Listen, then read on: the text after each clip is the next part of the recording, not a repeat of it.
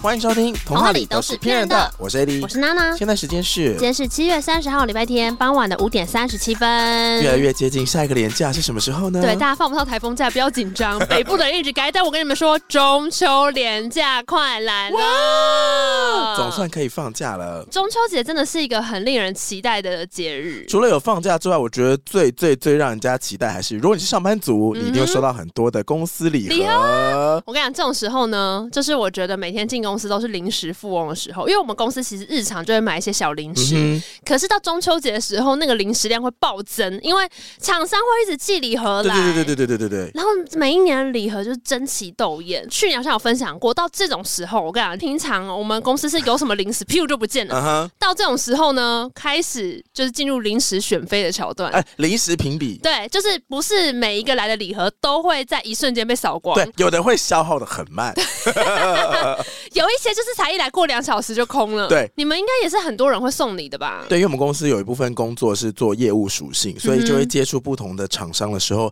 每到了节日都会有很多人送礼。嗯，然后呢，我们公司有一个非常非常非常好的标的，就是我们的老板 娘。老板娘在我们公司经营久了嘛，她认识最多客户。老哦，板娘经常会收到礼盒，可是老板娘拿出来给大家吃的东西都是最好吃的，因为你们老板娘很懂吃，非常懂吃。你知道我有个口头禅，什么？老板娘的东西都是好东西。 到中秋节的时候，因为她真的会收到很多礼盒，所以她有时候会带两三盒。你不要以为那两三盒都是平凡无奇，非等闲之辈是不是？就是一定要先抢。有时候同事都还没有意识过来，我想说那是老板娘的东西，我都先去拿两个放桌上。 怎么这样子哇，啊好？吃的礼盒很难找哎、真的，而且我跟你讲，长大之后才会发现，即便你有送礼的心意，如果你一直拖拖拖拖到最后一刻的话，你可能还是什么都买不到，因为好吃的东西很早就准备好对了，。嗯所以如果你今年呢也想要提早准备中秋送礼，想要来个杰出的一手，不妨考虑今天的干爹爹。香格里方，在香格里方所有的礼盒中呢，我们今天要讲的是他们最经典、最热销人气商品，就是蛋黄酥。我跟你讲，真的是，其实中秋节会吃到很多各式各样的点心、零食，然后月饼以前不是还流行什么冰的、冻的什么之类的雪糕类型。嗯，但我觉得从小到大，大家最喜欢的还是蛋黄酥。我觉得蛋黄酥是最不会让人失望 的那香格里方呢，其实来自台中的品牌，嗯哼对，算是我的同乡。糕点大战区对。对对，真的是我跟你讲，台中人都知道，以前那个中港路啊、中清路、大雅路，反正就是要上交流道那些路开过去，你们一定会听过什么太阳饼啊、凤梨酥啊，什么什么各种品牌。你们该不会有蛋黄酥得来速吧？哎，差不多，你就是停在那真个的路上。有，真的，因为它就是上交流道之前，你就把它想成跟你出国的时候在免税商品是一模一样的意思，嗯哼就是想说离开这边的带个伴手礼，然后沿途每一间店你都可以停在旁边聆听，然后跟里面人招手拿东西。所以台中真的是超级无敌多的糕点。对对对，就糕点重症，嗯哼我也不知道为什么哎、但是就是台中的糕点真的是一向我小时候可能去阿公阿妈家，每一次都会吃到很厉害。那这些呢也是超级厉害，老板一九八零年代就加入了蛋黄酥的战场，就我们出比我还生年前长就在做了，对对对，这个小厨房已经开张非常久了。然后在一九九二年的时候，他们老板就是正式创立了香格里方这个品牌。哎他们在二零一三年的时候也有得过国际糕饼孔明节。好，这个节它们里面呢是评比了很多台中各式各样的这糕点品牌，他们会从外观啊、内馅啊、口感啊进行评比。嗯那那时候香格里方他们得到的是蛋黄酥的达人奖。嗯真的只能说，作为一个台中人，如果是一些普通的糕饼，不要来我面前。 这么严厉？我想问一下，对请问台中人会对糕饼特别的敏感吗？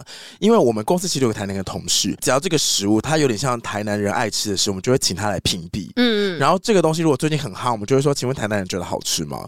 然后他哦非常的严格，因为他就是台南的食物训练出来的舌头，嗯所以好不好吃他说了其实很准。哦所以你们台中人会对糕饼会很敏感吗？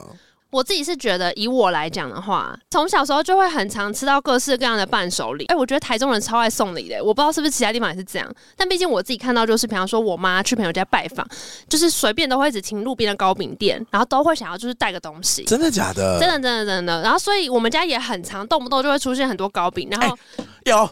我们对家吧我们家会送 鱼，在台中就是送这些糕饼嗯类，嗯嗯就是一样的道理，就是你去别人家拜访，能看这个城市有最多什么好带的伴手礼。啊台中真的就是各式各样的糕饼，嗯所以我以前很常就是早餐的时候都会吃糕饼配咖 啡，一早就是个胃食道逆流，那很爽的不组然会合。吃不完。所以你说糕饼皮很重要，其实跟我们之前讨论水饺，我觉得有一点点像，嗯就是你不能完全没有饼皮的味道，可是饼皮如果过于去抢那个馅料的话，它那个面粉味太太重的话也不对。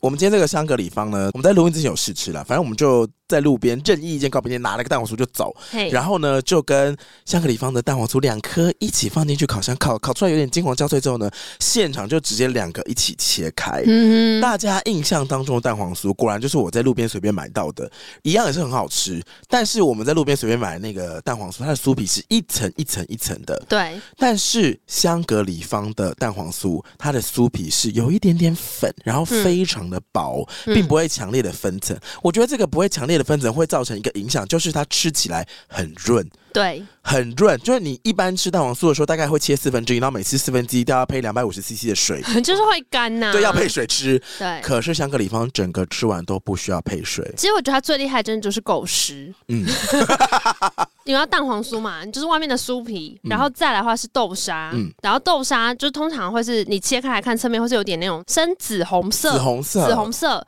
通常呢，它那里面豆沙就是比较深的紫红色，然后再来蛋黄酥本人就是一个鸭蛋黄，嗯大概就是这三层。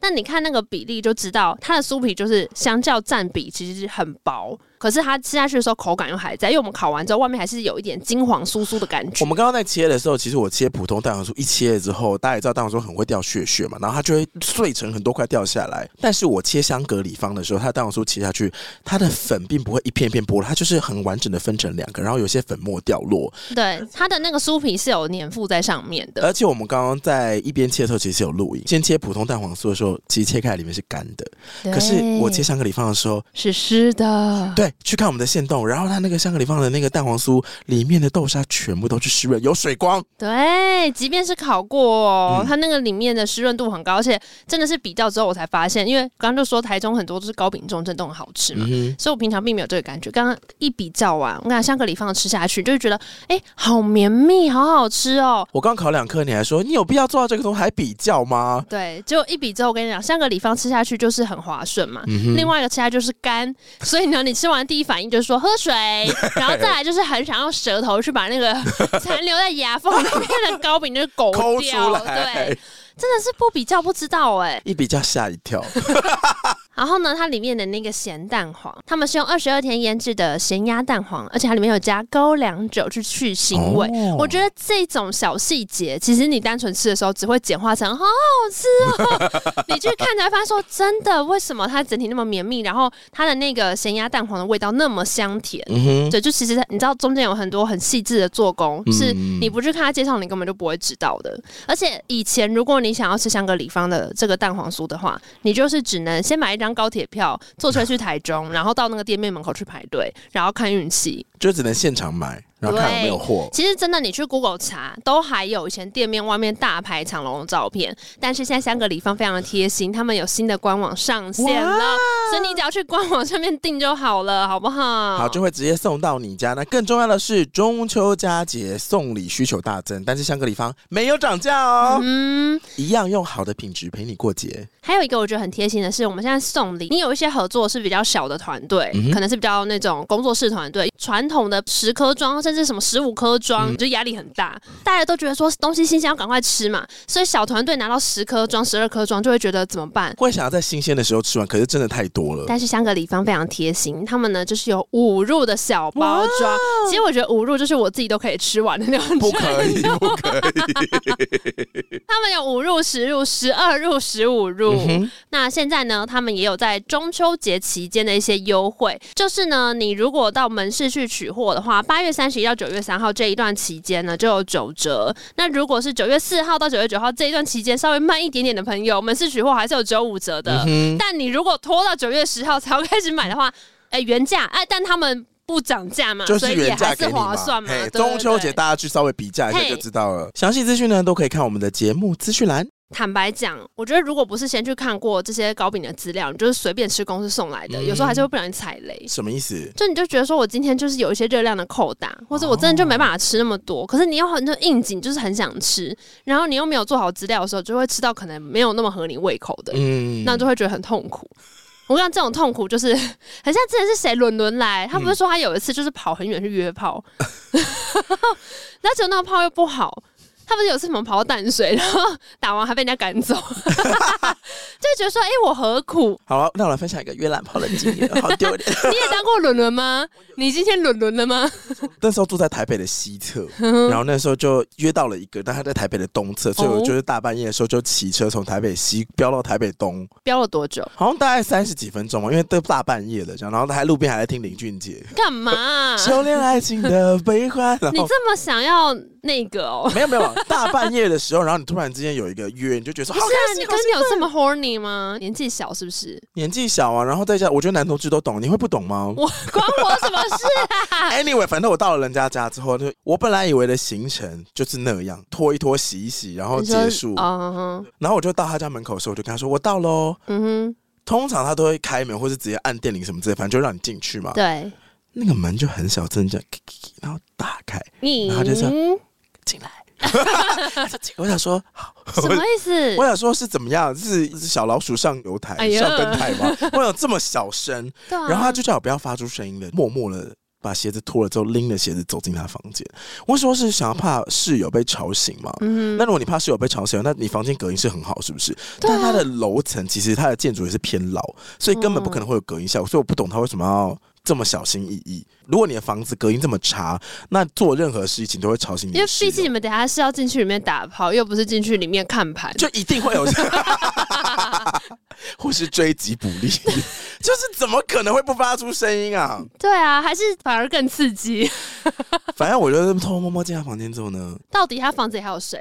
就是有室友了。我一直以为他不想要吵醒他室友，可是我又觉得逻辑不对，是啊会发出声音，室一友定会吵醒你啊！哎室友怎么可？能没发现？结果嘞，反正到了房间之后，就是洗洗拖拖擦擦，就是清干净什么之类的。嗯哼我本来以为要开始了，结果嘞，因为他这房间就灯全，然后只开一盏小黄灯，然后讲话也都很小声，什么什么的。干嘛啦？对，我想说到底要干嘛？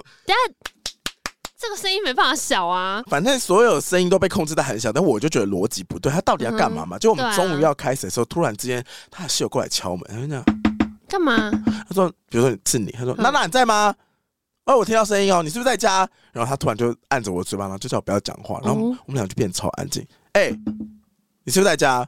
房租拖两个月喽。哦我上次也帮你出什么电费钱，你要不要？你到底要不要出来缴钱？你到底在干什么哇？我有听到你的声音，那出来要不要出来？洗嘞？然后我想说，洗了对啊，这样是怎样？ 我说太尴尬了吧可？不可以先把炮打完再说啊？可不可以先把钱缴完再约炮啊？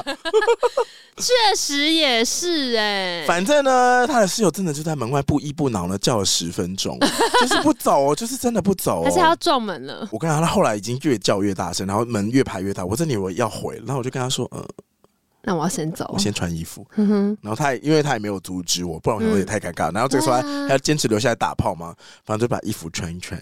嗯然后，我就想说外面没声音了，我就再等了五分钟，我就跟他说：“那我要先走了。嗯，对方就还躺在床上，然后我就跟他说：“拜拜。”什么意思啊？反正他就是很怪，就躺在那边。死不面对哎、然后我一开门的时候，室友 在门口，室友在门口。好可怕啊！哎、他看到我的时候，他本来脸超怒，然后看到我说：“呃，嗨。他以为是那个人走出来，对对他不对？瞬间变超和善，说：“呃，嗨。”我说：“不好意思，我要走了。” 然后他说：“哦，好好，拜拜。”然后非常的友善的一个人，然后就然后就下 楼。我就想说，因为我一度以为我出去外面会被打，因为他口气变超级凶，可是因为就不关你的事啊的，确是不干我的事。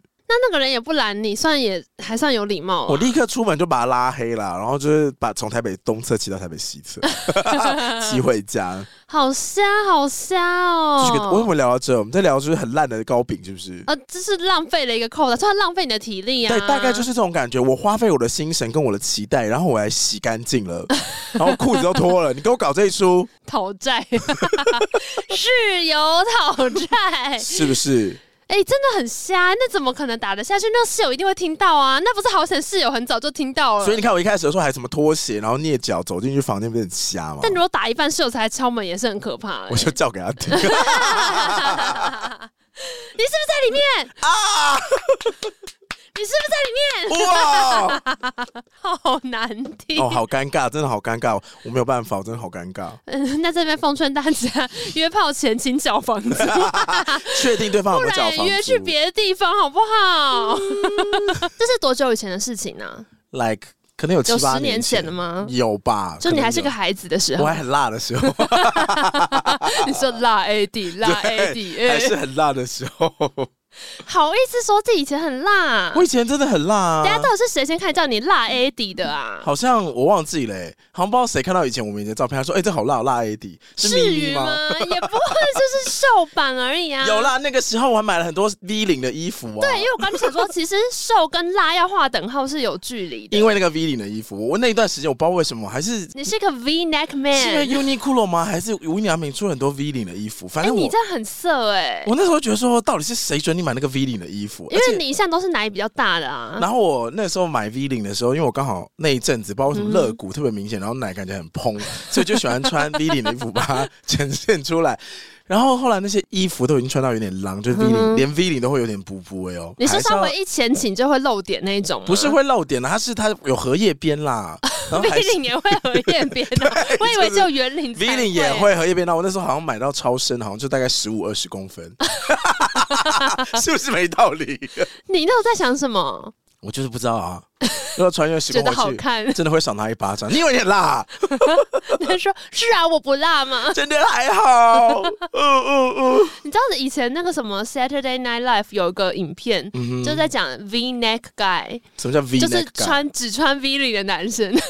V naked 的对那对个吗对，没？有没有是 neck，就是 V 领，好像就是 V V， neck 然后 neck，对对对对对，啊然后好像是班史提勒演的欸、嗯，他就是会感觉配一很首北歌，蓝对，然后他就是穿什么衣服穿他都只穿 V 领，就不管旁边人穿什么，他只穿 V 领。很烦。然后那个衣服不管什么款式，他的都是 V 领的。你觉得怎么样的人穿 V 领才好看？男生，男生，男生、哦、生理男，外表男我，现在脑中是布莱德比特， 会不会太夸张？好像可以耶。哎，布莱德比特是不是很常穿 V 领？为好什像么我现在脑白中，我色，白色。脑中的每一个他都是 V 领呢、那林柏宏呢？林柏宏好像就会有一点不对劲，彭于晏、好像也都有点不对劲、欸。周星哲好像可以周星哲有 V 领过吗？猜猜，就是如果配了，就把我那现在个头脑中换他了都穿黑色的高领毛衣、欸还，谁啊？他才不会。就贾伯斯的那一他最款。近很爱拖，他这是锻炼有成，他演唱会上很爱拖，哎、我讲到贾伯斯，怎么样？小波是不可能插穿播 V 领，上次呢，因为我就穿了那个 King 的鞋子，大家还记嗯得啊哈对？哎、对，就是我们以前，因为最近有些人会回馈说回去听我们早期的集数，然后我记得很久很久以前，我在路上被那种就是乱卖东西的人搭讪，他们都问我鞋子是哪里买的，嗯，然后我那不就为了我的 King 的鞋子跟他大发脾气吗？啊对，我的贾文新鞋，这双鞋我穿到今年已经五年嘞、然后因为我们之前去太欧久洲了，吧大家就会问说那个到底好不好穿？我说真的超好穿，每人都穿。好，但回过头来，只是因为前阵子刚好跟人家聊到，就是 King 的鞋子很好穿，嗯然后那个人就跟我说：“哎、我也是穿 King，而且你知道吗？贾伯斯也穿 King 呢、我才想说，贾伯斯我没有他，就是你没有他的赖。我没有他胸以下的任何影像。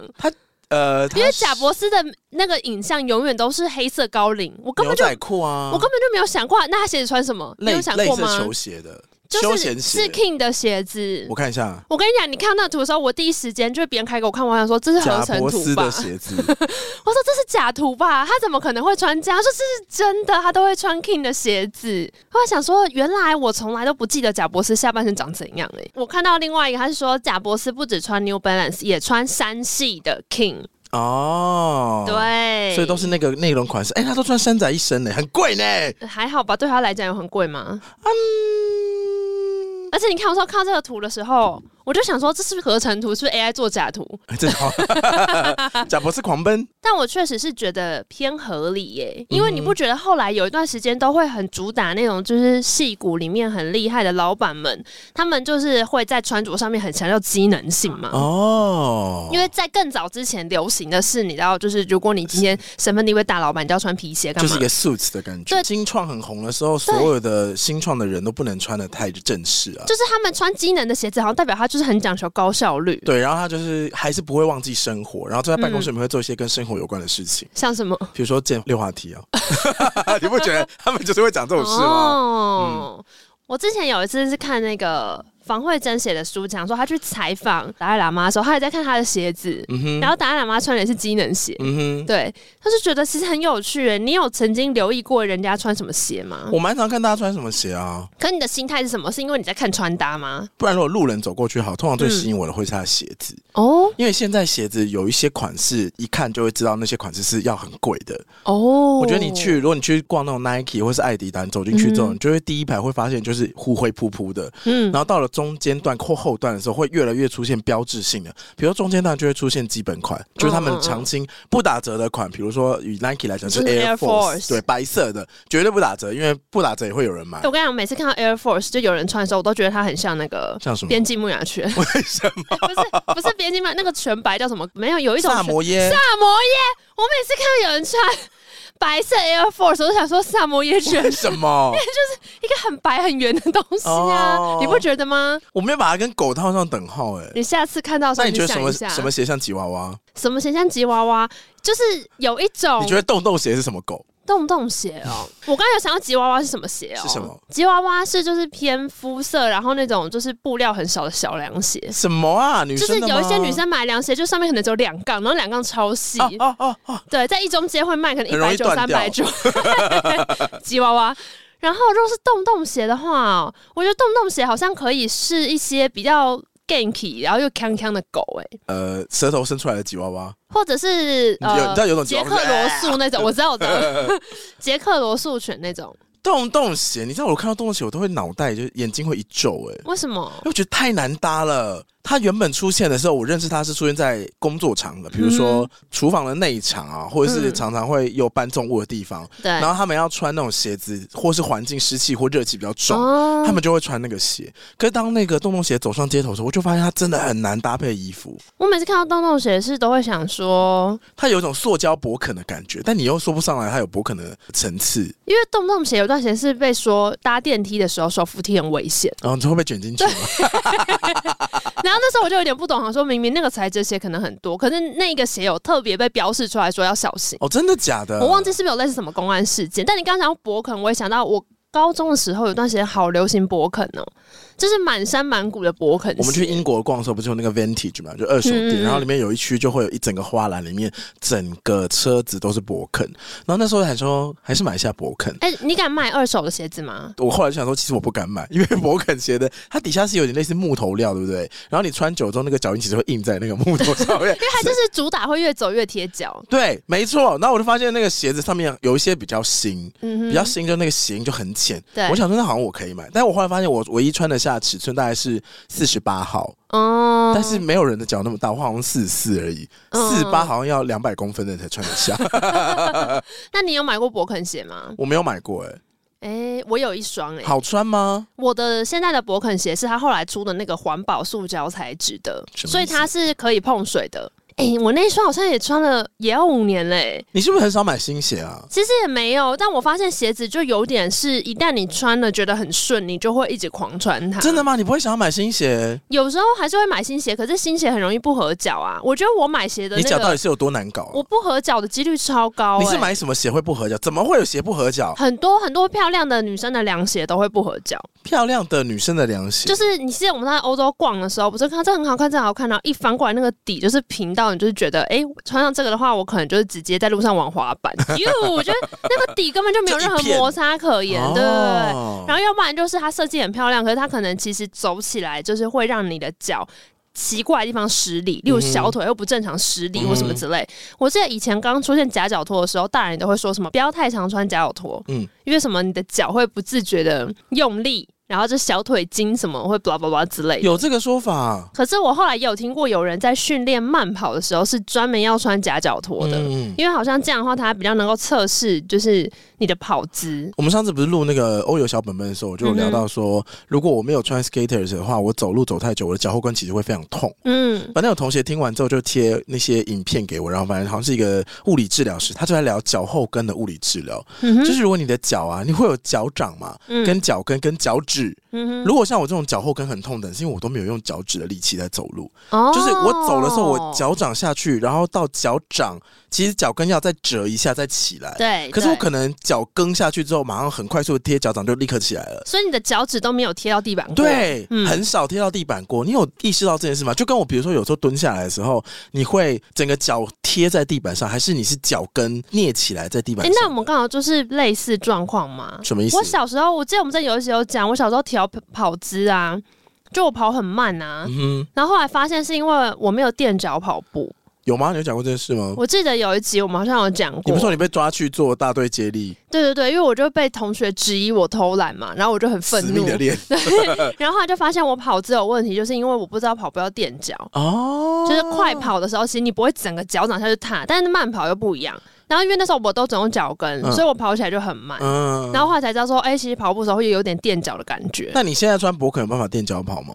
现在穿勃肯还行呢、那我你后来有很认真调过跑自己一段时那间。你以前还会跑步去公司上班打卡的时候，真的也会垫脚吗？当然会啊，我都还 我跟你讲，我后来就是我刚出社会的时候，有段时间超爱上 课，什么啦？我还上过跑步课，上什么课？就是那时候很流行跑马拉松、好啊、没道理什呢么之类的。他就是会大家团练，嗯所以他我记得那个课一个礼拜有两天，有一天是约在台中市政府附近，嗯就团练，然后他会配速，就是看你能够跑多快，你就跟着谁跑。嗯然后他们可能会分三四种不同的速度，然后我永远都是最慢那一组的，因为前面那些人都跑太快就不可能。他们是几公里，然后跑几分钟？还那是我忘记了，呃我那一堂课是要跑半小时吗？还是没有没有，就是跑一个晚上啊就是他们把一个距离跑完，反正前面那个领队的人会算跑多久，你就是跟着跑就对那了。他会喊吗？一他二，不会喊，不会喊，一又不是二当兵，喊什么喊？调大家的呼吸吗？不嗯呃会，用，不会，你他就就自是己跟跑上他，就是很像。如果你有去跑过路跑，会有配速员。他是一个跑步团，是不是？。对，他是跑步那的嘛。你可以戴耳机吗？听自己的音乐。也可以啊，也可以啊。可是你要想，那个已经很久以前，是我刚出社会的时候，那时候耳机还没有那么方便。就是你你小朋友你用手机的话，你还要先有线的嘛。小朋友现在是不是很少看到有人在用有线耳机呢？哎、我跟你讲，以前还有有一个时代的过渡的产品，叫做那个什么 iPad Nano，哦，对啊，然后那夹着 的。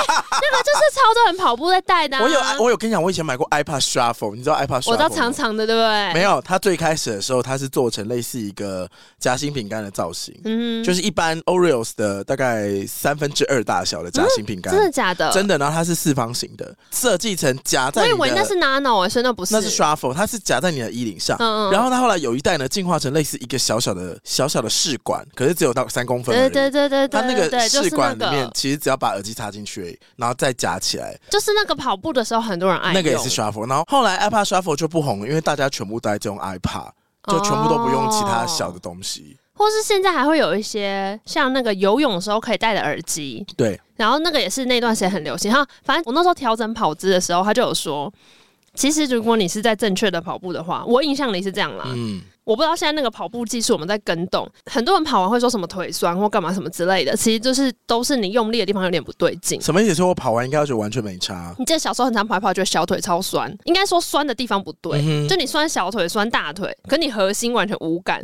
但坦白说，如果是在慢跑的时候，其实你应该是用核心去带动你的四肢你说我摆的核心应动。该要很酸吗？你其实不应该酸末梢的肌肉，你如果酸末梢肌肉的话，代表你处理的方式有问题。哎、全世界都在跟我考核心呢。我前两 天我又去上唱歌课，哦，也是在讲核心，是不是？。对，因为你不是就跟我说你什么时候去上唱歌课？我想说，好好，我去，我去，我去。啊，你自己顺上上什么时候？去年的十一月 那写的稿是有理由的，因为我去年上完唱歌课之后呢，就确诊了。确诊完之你后确我，诊了半年呐、不是声音没恢复啊， 假赛，还有去欧洲一个月。随便你好去不欧好？洲前面的时候好就觉得好，反正声音现在不已经回去上课了就好了，好不好？我还跟老师说，老师我是有理由的。老师还跟我 说，哎、老师说随便，老师说好久不见。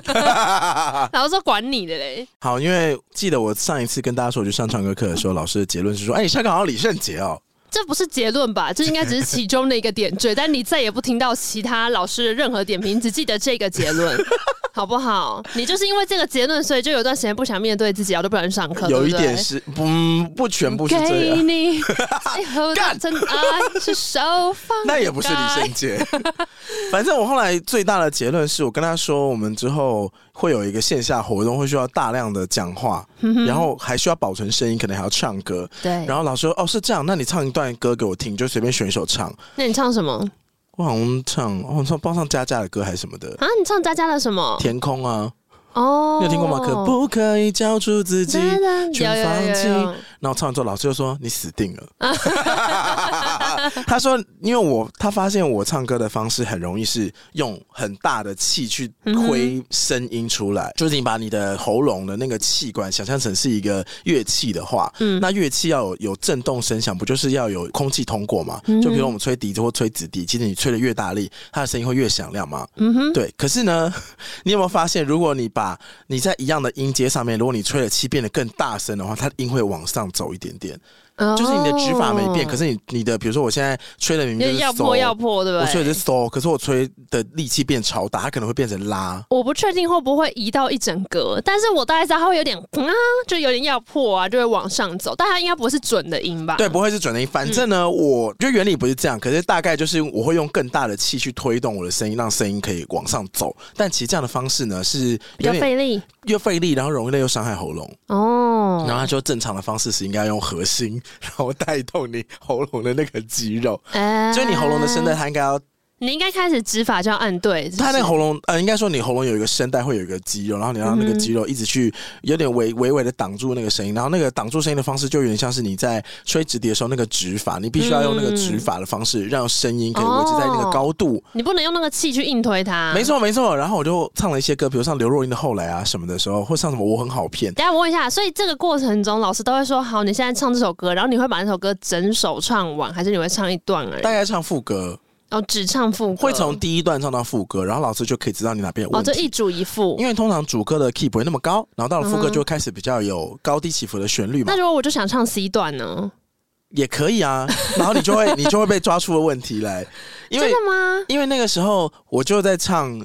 一二三段就是主歌、副歌跟 C 段全部都唱的时嗯候，老师就会发现我有个问题是，只要到了高音，我就会避掉，就是我不会用正确的方式发声。哦，他前面先训练我用正确的方式发声，然后我抓到那个感觉了，然后可是我一到高音之后，我就会立刻用我平常那种嘶吼的感觉去唱歌。哦嗯，然后为什么？因为肌肉没力啊，就跟代偿是一样的。哦，就跟不上去就会偷吃其其他他的力气嗯，懂对懂懂懂懂。但其实正确方式应该全部都要维持在那个肌肉的使用，那怎么办？就练啊，用不同的发音方，比如说那老用师说要练多久？也没有说要练多久、欸，他就只有说你死定了，没有，史蒂也是一开始开玩笑，但后来其实就是真的 吗？他说，其实最终的结论应该是你连平常讲话的时候都要维持在你声音的那种阻抗感，这样你 OK 才可以把那个声音用很久，不然就会很容阻易。抗感听起来好高级哦。你是不是也要去上个课？我本来就该要去上课啊，你要不要也上一下，听一下老师跟你讲你死定了是什么感觉？我我早就知道我们死 定了，我是不是早就跟你说过很多次了？只有死的多难看 而已，只有跟就是奋力打到最后就哎哎、还是一开始就 boom，只 有这两种，就是死的速度不一样而已。反正我就学了一些如何去锻炼声音的好。吗？那约好口下次法上课了没？还没啊，那你是在搞？没有约好下一次上课之前，要先选我们这一次演出会用到的音乐。哦，老师说请你把歌选好再来是不是。对，老师说我帮你调整那个难度，或者说我们来唱唱看这个适不适合在现场。啊，对，然后我们，而且哎老师还说，我们从难度最难的到最简单的排，然后嗯先哼最难的开始调。如果这首歌不适合，就我们不要选这样，或是改变方式，降一个 key。哦，就是比如说我，他说我有个问题是我到高音之后就不会用正确的力气嘛，嗯哼，那你也可以不要唱那么大声啊，嗯就是你会有很多的技巧可以。去改变这件事，你不一定要百分之百哦唱成动力火车，你说到 C 段就变小声，就你也可以用陈绮贞的方式唱动动力火车的歌啊。或是我可以到 C 端就把麦克风给下面的人。呃呀， 我想很多歌手应该都有这 样做，哎，好吧反正你应该也要去上啦，不然我我们哎、我没有声说音会我用不完应该啊，我早就说，我只是说你现在已经买课了，你要赶快回去我帮你预约上啦，好不好？课。好，那你顺便帮我出钱，谢谢。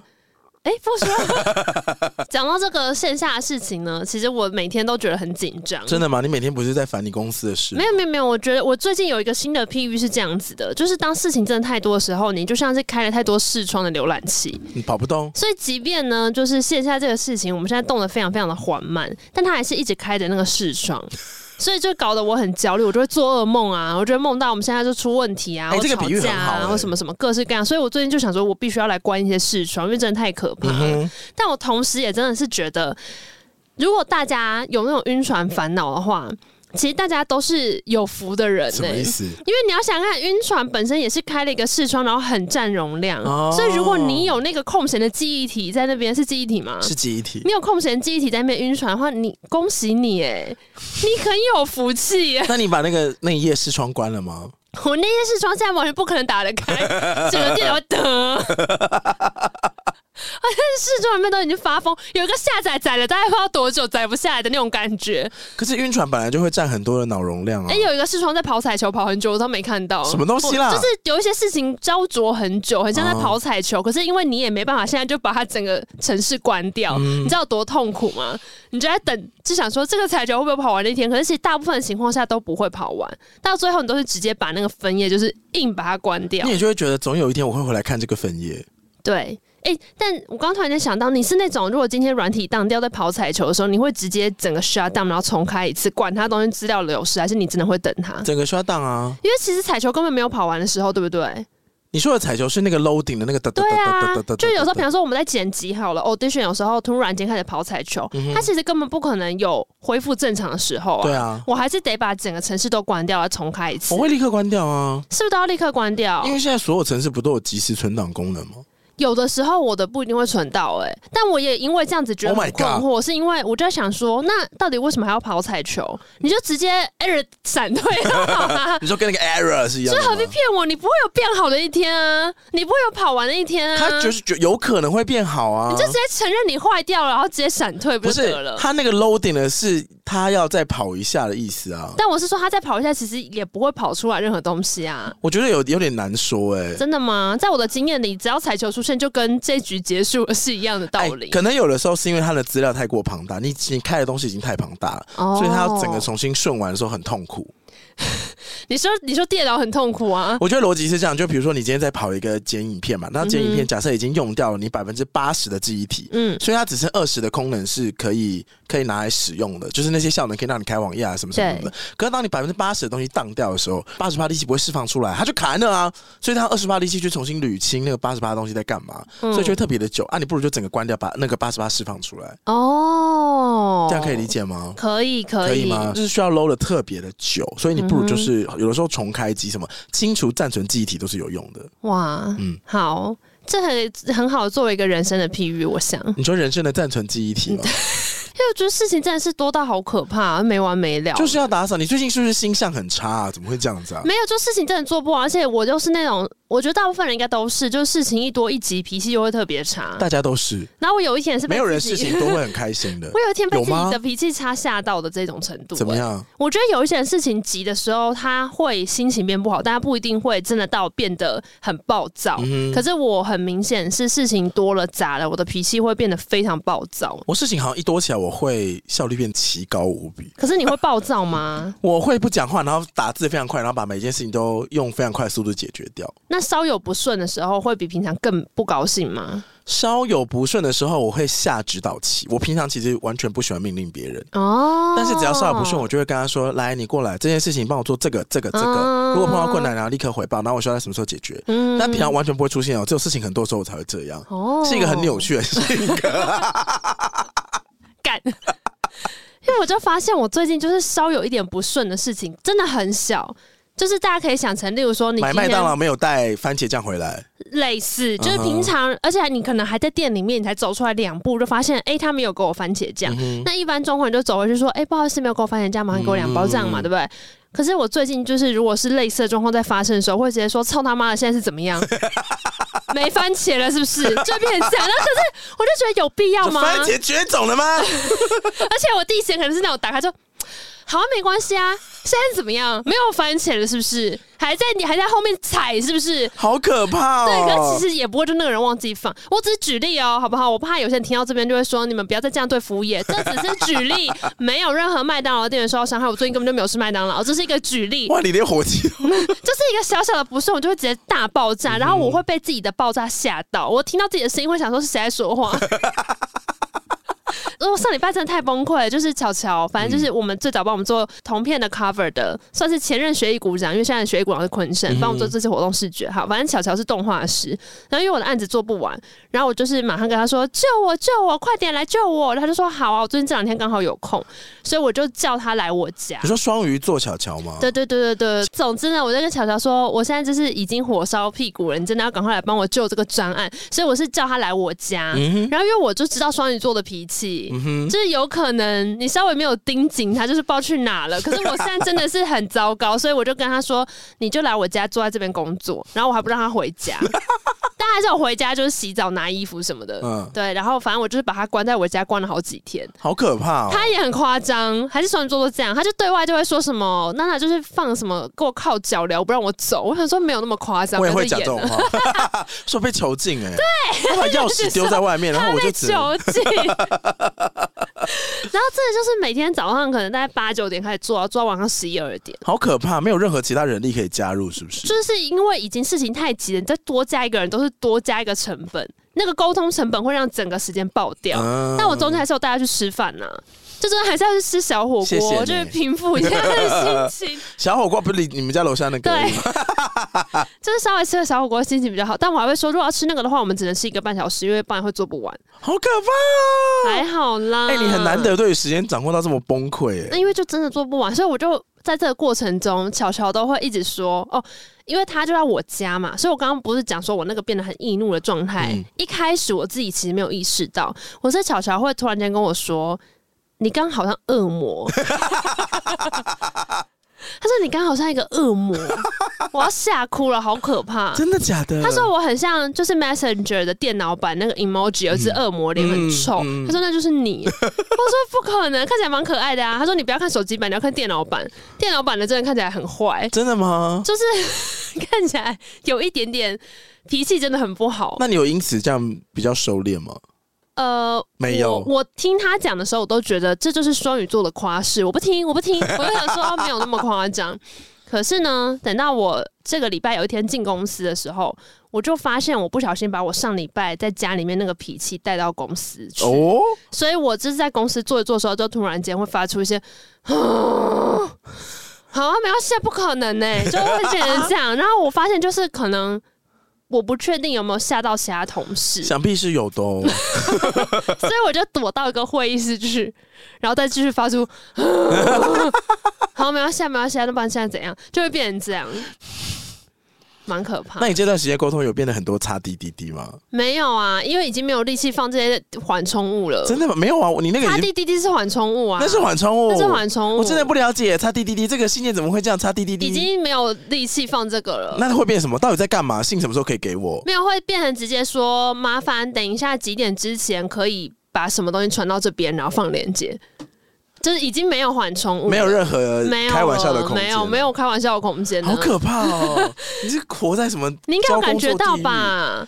因为我没有跟你的公司的工作有绑定，所以还行，哦，可是如果事情急的时候，我应该也也都是这个状态啊。就会变就跟我一样啊，就变执行为效率优先了、啊其他不要管了，先做这个过来，好做好。我就想说，我最近变得好负面，因为你可能跟我传什么讯息，我都回一些很负面的话。有一 点，然后与此同时，我最近刚好看了个新闻，他说十五到三十岁一年内你可以免费心理咨商三次。哦，对的，这是卫福部最近的一个补助的很方案多哎、然后我第一时间也是想说，在哪里可以申请这个？然后一回神，我超过三十岁 了，去死！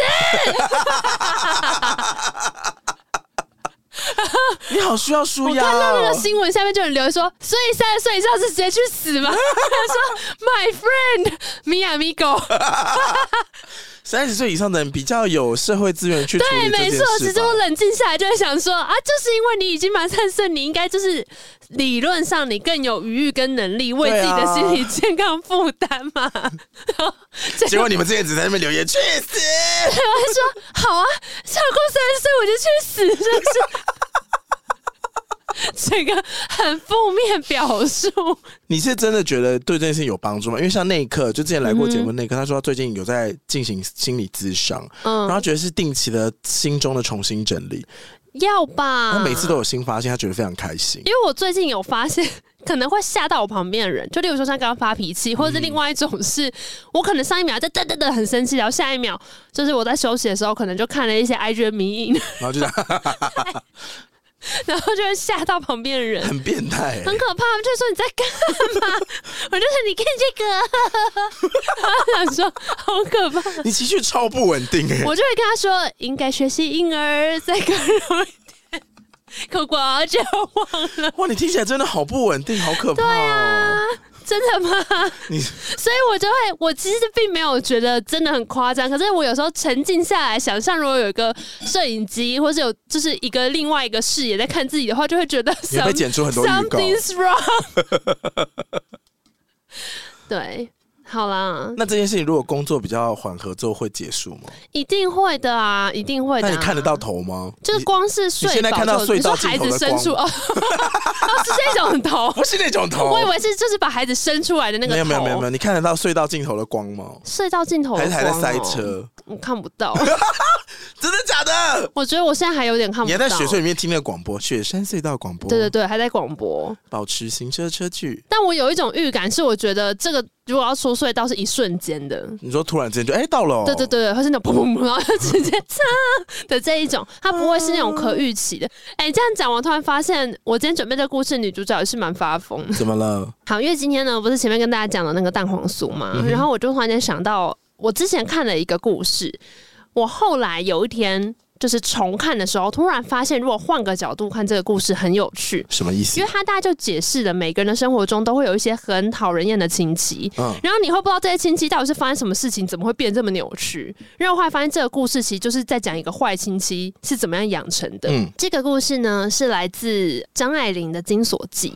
金锁记对哪个对。金？就是那个金锁，就是以前《还珠格格》里面紫薇的丫鬟的那个金锁，就是金银财宝的金锁头的锁，嗯锁头的锁，锁住的金锁。就是一个金的锁啦，啊就是金锁记。它在这个故事的最后会讲为什么叫这个名字。为什么？但我以前一开始刚看的时候，还真的以为是跟《还珠格格》的金锁有关。呃，想必是不对吧？其实没有，这个先后顺序是这一篇先，然后嗯我不知道琼瑶阿姨看了什么，但反正总之呢，我那时候就是看这个名字觉得特别亲切，所以我就决定先读这一篇。好好好，好，这个故事的开头其实也跟中秋节的意象非常的相似，因为就是从一个月亮开始。嗯哼，他在讲三十年前的上海呢，一个有月亮的夜晚。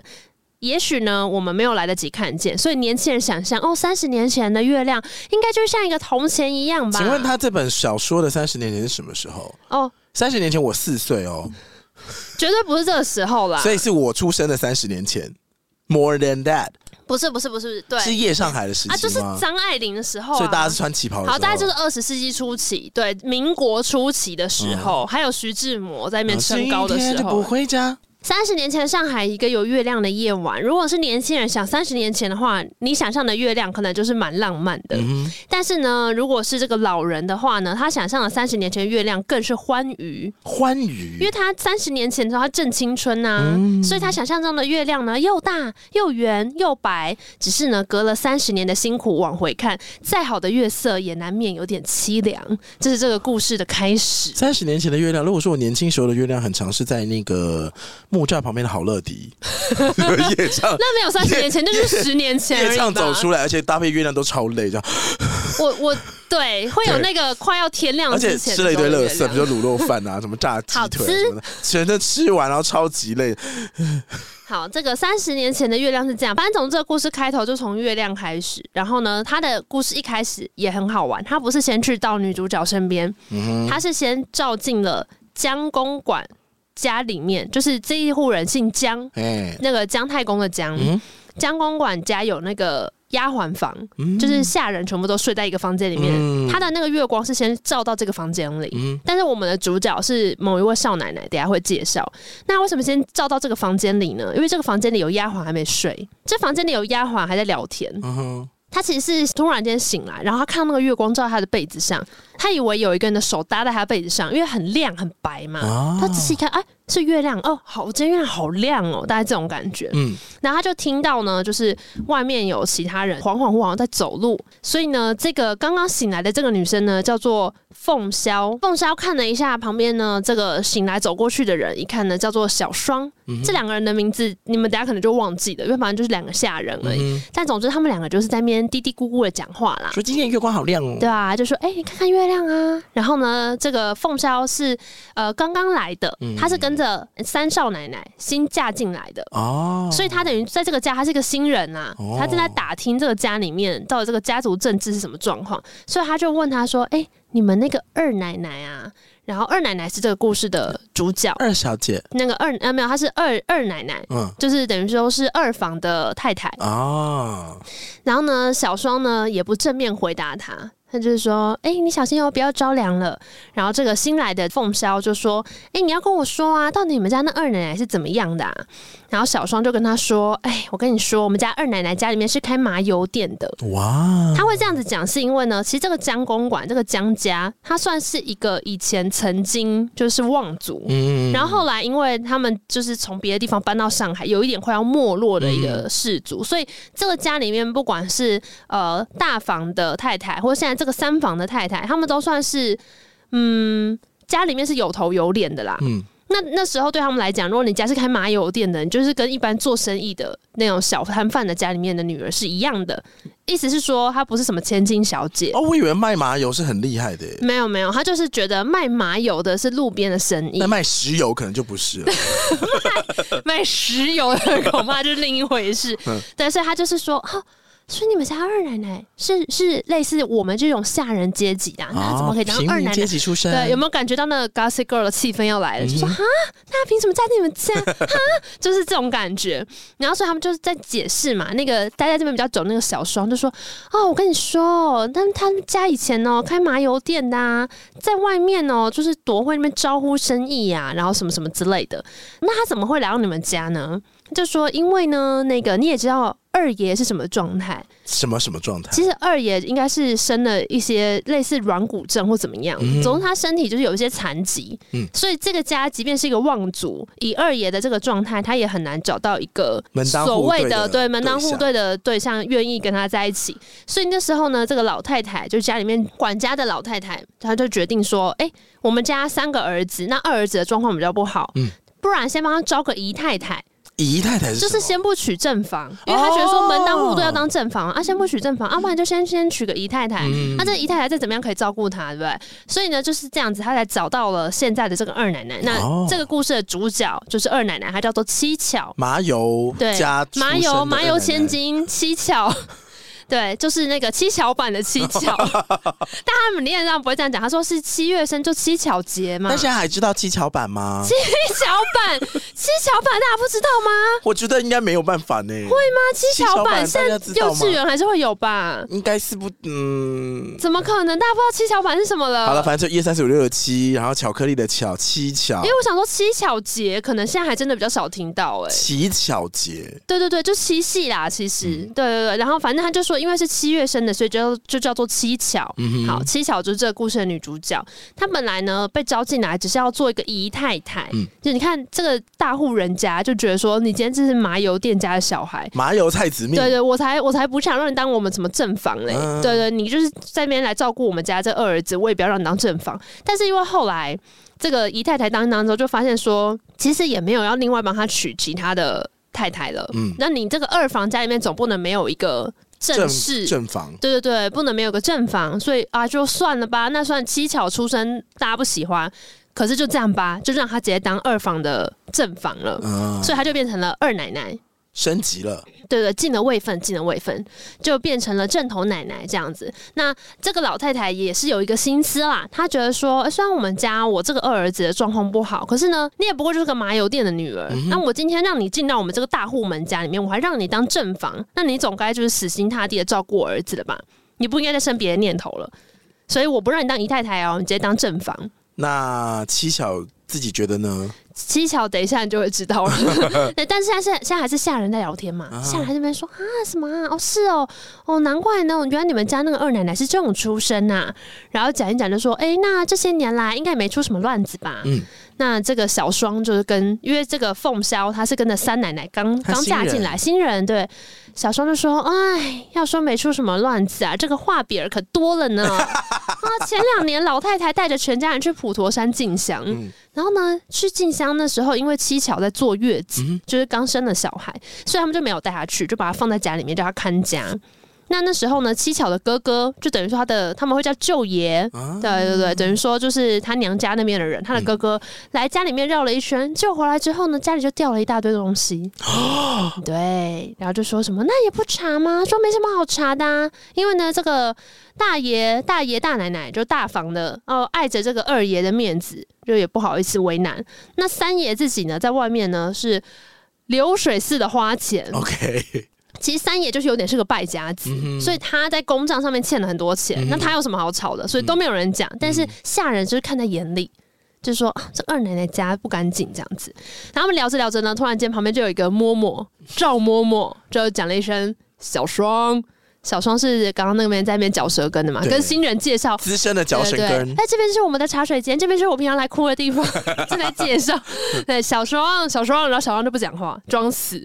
然后这个赵嬷嬷就说：“小双，你在乱说，给人家给人家听到了。我们现在呢，可不是以前住的深堂大院呐、你现在那边疯疯癫癫的，趁早别讨打。哦，哎就叫是你闭说，嘴啦，对你在那边讲人家闲话，你以为这里是像以前那样子吗？这边大家都听得到，嗯所以小双就完全不敢大声。然后呢，过一会儿就都睡着了，这样。嗯隔天天亮了，三房的这个奶奶不是刚嫁进来吗？嗯哼嗯她的名叫蓝仙，好，就三奶奶。反正三奶奶跟那个大房的奶奶就是戴珍，简称一下，反正就大嫂跟那个三嫂三嫂，对，大嫂跟三嫂就要上去跟老太太请安。哎哎，这个感觉跟清宫剧还是有点类老似，早，要去太后那边请安哎，了。哦哈哟那，他们因为就是大户人家，旁边还还是有贴身丫鬟跟嗯着的，所以大家就一群人呢，嘚嘚嘚嘚嘚跑到那个老太太的房间外面去。老太太在卧室外面呢有一个类似就是小客厅，嗯哼，所以呢，你们这些人上来之后，当然不能直接进老太太的卧室，你们就在客厅候着，嗯等老太太起床，大家进去梳洗，之后对，再去里面问安这样子。那这个大嫂跟三嫂就已经到了嘛，他们就坐在这边。那还有一个人也在这边，是谁呢？是他们家的二小姐。嗯对，二小姐就等于是家里的小姑啦。对嗯对对，啊，小姑也坐在这边，她正在拿一个小钳子在用核桃。嗯我们之前是不是有一集有讲过怎么开核桃？嗯，我之前有带过做好的核桃来，对对对，胡桃钳的时候那一集胡嘛桃钳，胡桃钳要捏碎它，对对再对剥，，就是核桃其实很难空手去开它。，对，对你之前是谁啊？呃，是？谁叫那个太监帮他开？小夏子，小夏那谁？那个啊妙音娘子啊，妙音娘子啊，小夏用手开？用手开，哎娘娘饶了奴才吧。对，就是 好像二小姐就在那边开那个核桃，然后开开开开，他们就都过来了嘛，就是啊，妹妹真好心呐、一早就为老太太在这边弄那个核桃什么的，然后大家聊天聊天，然后聊一聊，她就特别去写到这个三嫂，就是刚嫁进来的这个嗯年轻的小姐，她的。手有留指甲，哦，对，所以代表这个流行富贵维人持蛮家久，对对对。他就说哇，你要小心你那个水葱似的指甲，嗯那写的很漂亮，就是那个葱啊，葱葱白的前段，地方对对对对，他就说你的指甲就像那个水葱一样，啊，小心哦，留那么长了，不要断了，断了很可惜这样子。然后还说拿那个金指甲套子去 把它套起来，说不用不用，没没关系，我就在这边这样用吧，这样。然后我们就聊天聊天聊天，然后接着呢，就突然间那个外面就有人呃打气，把那个帘子拉起来，就说二奶奶来了，嗯通报通报。听到这边呢，小姑跟三嫂，等于说他们辈分比较小嘛，嗯他们就要起来让起身座迎。接，，对，七巧就进来了。嗯七巧的全名叫曹七巧，曹对操的对曹，对，他姓曹。啊，他一出来，他就是其他人都只有写名字，可是曹七巧就写了全名，嗯而哼，且他一登场，这个 亮相的动作就很不一样。怎么样？他一只手撑着门，一只手撑着腰，他是谁？他是萧亚轩 吗？呃呃，然后他说他窄窄的袖口里面垂下了一条血青扬州的一个手帕，就他有个哇帕子是从他的袖口里掉下来的哇！然后？呢，他身上穿的是一个银红的衫子，就是银红色其实我不太确定他写这个荧红色到底是什么颜色，可是因为嗯他张爱玲的文字就是很常会细一步描写她的服装，可能就橘红感吧。对，读起来你就会觉得哦，好像很精致。然后还有说，还有像是葱白线香的滚边，哇，然后它还有它的裤子是血清闪蓝，哇如意时尚小最新脚款裤欸子，对对对。然后他说他整个人呢是很瘦的，就是瘦骨脸，而且还是猪口细嗯牙，哇，然后三角眼、漂漂亮亮哦，小山眉。然后他说。他四下里一看，就是那扫视了一下全场，就笑着说：“哇，大家都到啦！”然后你看他开场这个话讲的多讨人厌，他说什么？一登场就是讨人厌的亲戚。大家都到了，这样有讨人厌吗？他说他的原文就这样讲的，他说大家都到啦，哎，今儿想必又是我最晚了，怎么能怪我呢？我当然迟到，我摸着黑梳头、哎，谁叫我那个窗户冲的是后院呢？单单就是我住的那个房间，横竖看的是我们家里面那一位活不长，我们就是等着做孤儿寡妇，不欺负我们欺负谁呀、一开场哦，这个角色一登场就这么长一段话。哇，从他为什么最晚到到他的房间是就是没有光的。然后他就是抱怨这个人生，，对对对对，然后就说反正我们迟早就是孤儿寡妇，你们就是欺负我们。她就是瞧不起她老公哎、彻底的，我就想说，大清早这么火气， 是就是你我啊， 莫非是你？ 是我。然后那个大嫂听完之后就不讲话嘛，要说又来了。那三嫂刚进门嘛，就只好就是你知道想办法打圆场，她哎呦就说嗯、没有了，二嫂啊，你住惯那个北京的房子，你当然会嫌我们现在上海这边比较闷呐、对不对？然后小姑也打圆场，小姑就说啊没有啊，当初大哥找房子的时候，对啦，应该要找更宽敞的，可是上海这种地方，其实现在这个房子也算不错了，因为其他的房子都比较小，不比北京去买的啊，嘛去买一下上海的房价啊！ 然后呢，这个你知道，大家就是打完圆场之后呢，三嫂还在那边说，啊，对呀、你看嘛，家里人就是比较多啊，所以难免我们现在从北京搬到上海，房子比较小，就会比较挤了嘛，对不对？结果这个七巧听到这边的时候呢，他就把他的手帕。就是他们都会拿手帕嘛，他把他的手帕就是塞在他的一个翡翠镯子里面。我不知道你有没有看过那种，就是他们都会戴玉镯嘛，嗯他就是把那个手帕塞进去那里边这样子。那里面有可以置物的空间哦，就是可能刚好可以，呃，如果他的手比较细的话，然后那个玉镯比较宽，哦填满它嘿嘿，哦，它可以刚好卡在那边这样子。这个意象，等一下后面会再讲一次。嗯对，然后所以读的时候就很好玩，就它很多细节，然后你后面就会知道他干嘛要特别这样子写。总之呢，他就是把那个帕子等于安插好了之后呢，他就过来跟这个三妹讲话，就三嫂嘛，说哇，原来妹妹你也嫌人多啊！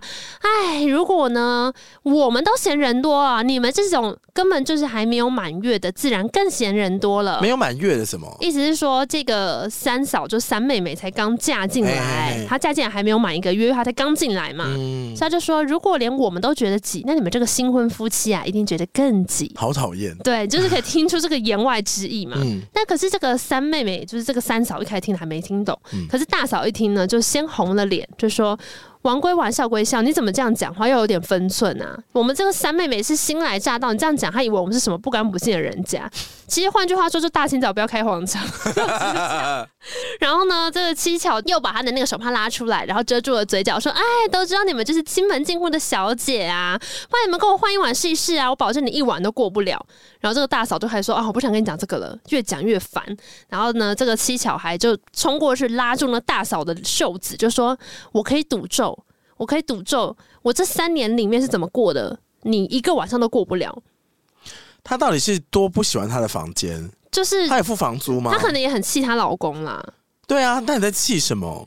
但是一大早就要这样生气，结果大嫂是说：“哎，怎么想你这个孩子也生了两个啊？”就说你你这么爱抱怨你老公，这么爱抱怨你的人生，你还不是生了两个孩子？对啊，结果七巧就说：“真的，连我自己都不知道小孩怎么生出来的，越想越不明白她。是我 吗？”然后大嫂就说：“好了好了，你少说两句吧。我们这边还有小姑呢，就是小还没有结婚。她说小姑在这边讲话要收敛，不然等下去跟老太太讲了哦，你就惹麻烦了，老太太会生气这样。可是其实讲到这边的时候，小姑早就走开了，因为小姑可能也知道这个二嫂很烦，所以呢，她就是就是跑去站在阳台旁边那边逗家里面的鸟啊，那边玩这样。然后他就大概有描述一下这个房子，就是说，哎、虽然他们住的这个是一个新式的洋房，因为说上海可能比较好的房子都是这个类型。哦，他们住洋房哦，他们住洋房，可是其实他那个阳台那边有一些地方是用木板铺的地，可能就是暗示说，哎、虽然这个房子看起来整个的款式是新式的，可它有些小地方会透露出不是那么理想。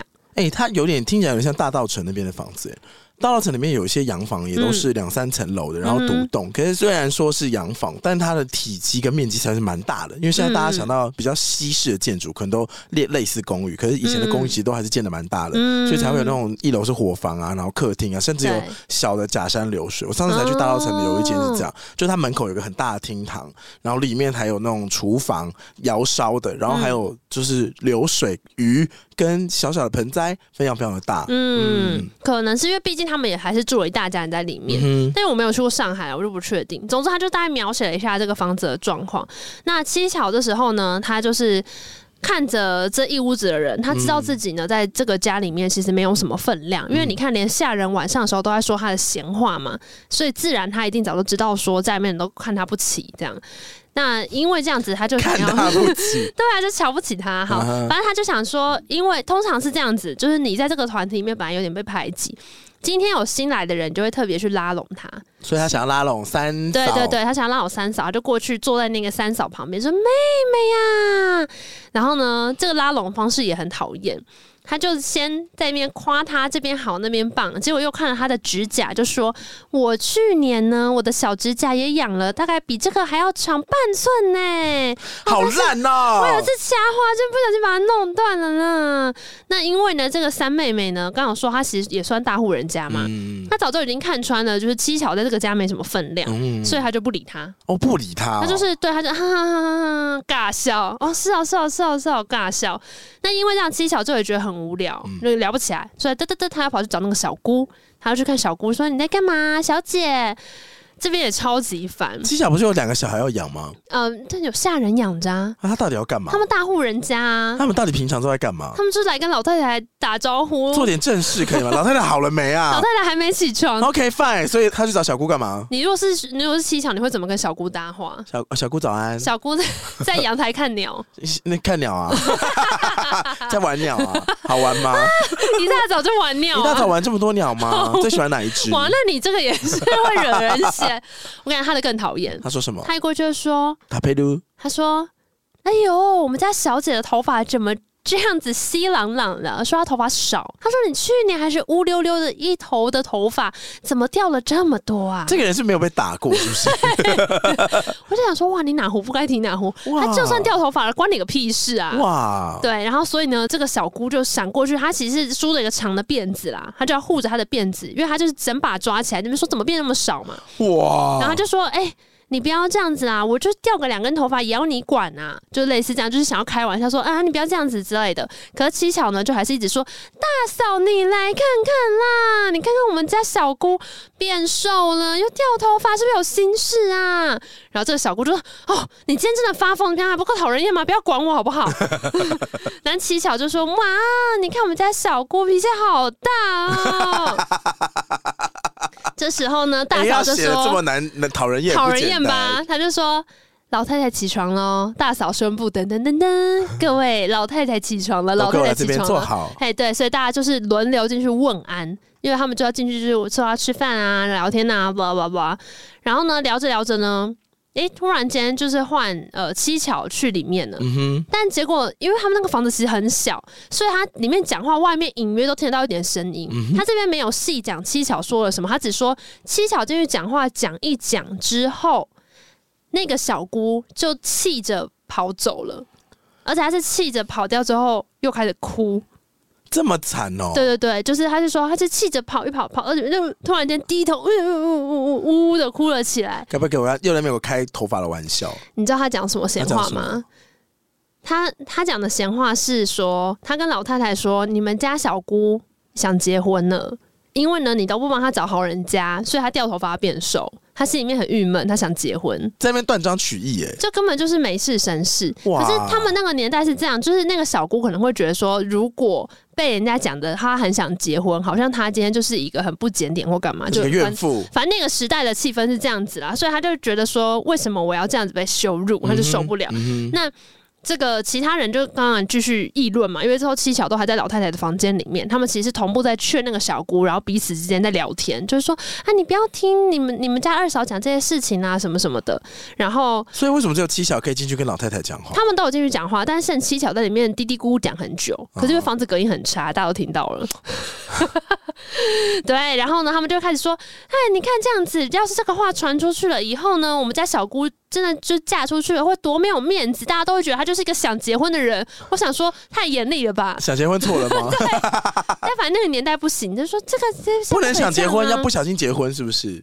而且他还有说，那个老太太就是很会被七巧的话迷惑，因为他会跟老太太说什么：“哎，现在的人心哦不一样喽，现在的女孩子跟你以前做女孩子的时候不一样喽。”废。话，对，他就说老太太呢，平常算很精明，可是年纪大了之后也很容易被这种话洗脑。嗯哼就他就觉得说，哎、是吗？是，所以现在年轻人都想结婚，是不是？ 对，然后就这样听一听，他可能就会想现在说，年轻人那都要交友软体对，吗？那不然我就赶快帮他找个人家，赶快把他嫁掉。然后，所以这个小姑就很难过，小姑会觉得说，我才没有这样子呢，为什么要这样讲我所以？小姑不想结，还是她想要自己去认识男生我觉得小姑可能只是不想被人家说她想结婚，哦，她不其实想根被议本论。对她根本就没有讲她到底心里是怎么想，可是她就是莫名其妙被说掉头发变瘦，然后就被说她想结婚，她有是可能是正在减肥啊，所以七巧真的就是没事找事啊。好啰嗦的一个人哦。对我那时候看到这就想说，天啊，就是一个讨人厌的亲戚，就是长这样，完完全全就是长这样。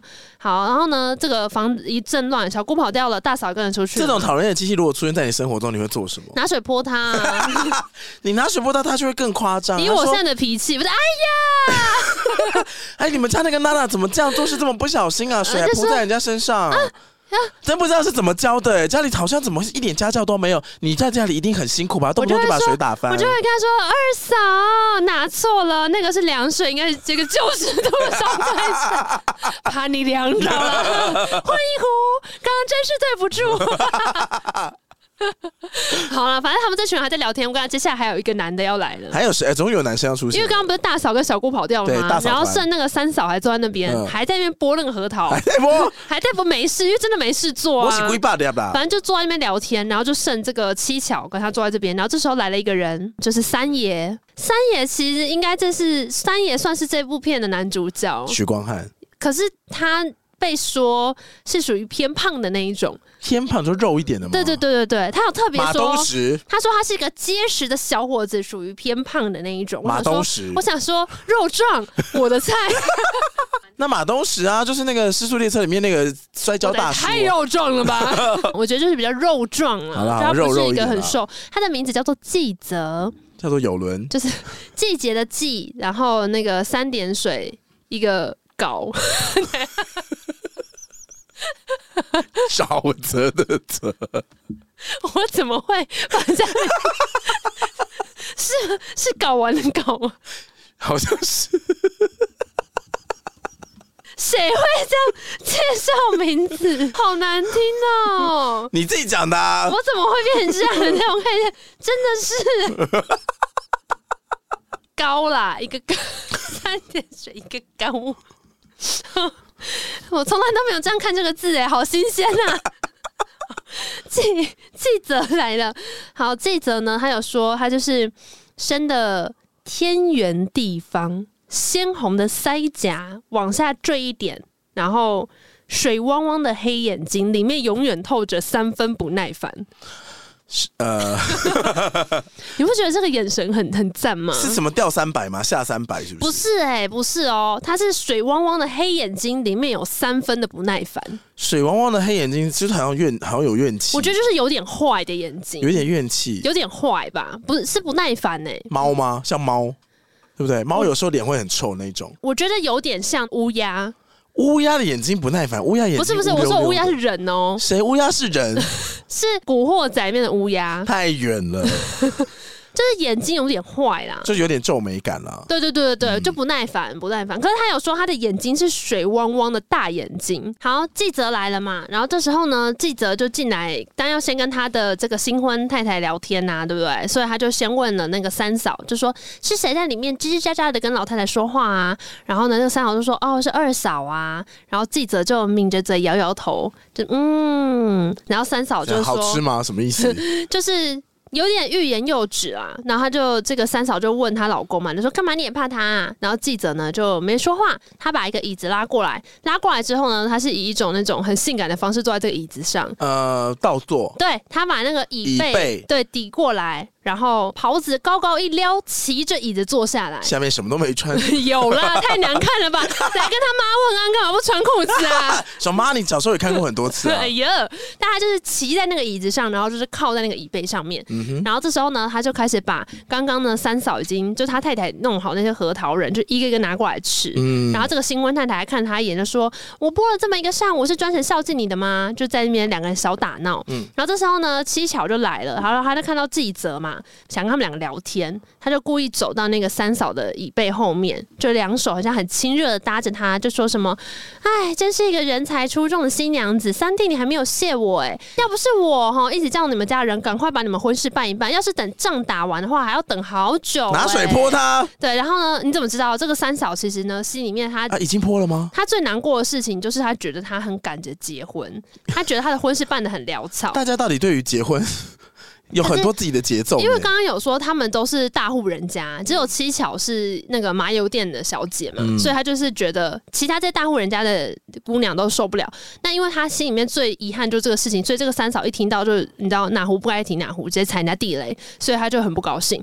然后呢，这时候呢，这个记者看了一下她这个新婚的太太，就知道这件事情已经踩到她的痛点了，嗯所以她就想要打圆场。她就说：“二嫂啊，自古呢好心没有好报哦，没有人会成你的情 的。”就是说，自古好心对没好对对，报但。就笑着说啊，哇，这个记者也是很敢讲。欸对，然后七巧就说：“哎，算了啦，又开始喽。”我从进了门将家的门呢，哦别的不说，但是守着你二哥这些年啊呐、这样服侍他，我也是一个有功无过的人。你看，请问谁谁曾经就是来感谢过我？然后记者就说：“哎，你一开口就满肚子牢骚啊，你也真是的。”那这个七巧就开始在那边，哎，就你知道又想要该，可是大家不想听，没有人问嘛，所以他就在那边一直一直摸那个三妹。他真的是无事生事。欸对对对，你你有遇过那种有一些人就是很想要亲近你或干嘛，他就会一直在那边弄你，就是捏你的肉啊，拉你衣服啊，一直摸来摸去这种。小时候长辈很常会做这些事吧？对，然后但是你说的是平辈吗？哦是平辈，就是想表示亲昵，可不知道在干嘛，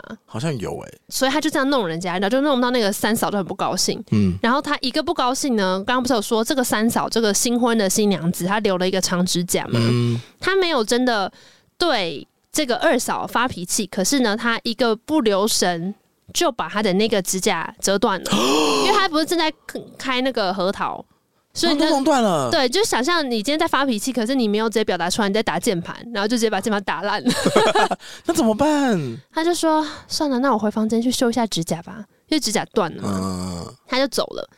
那其实他一走呢，这个七巧就说：“哎，他干嘛生我气啊？你真不知道啊是不？是烦死了你？”还真不知道啊就？好啊，大家都生我气啊。记者继续坐在那边吃核桃嘛，就跟他闲聊。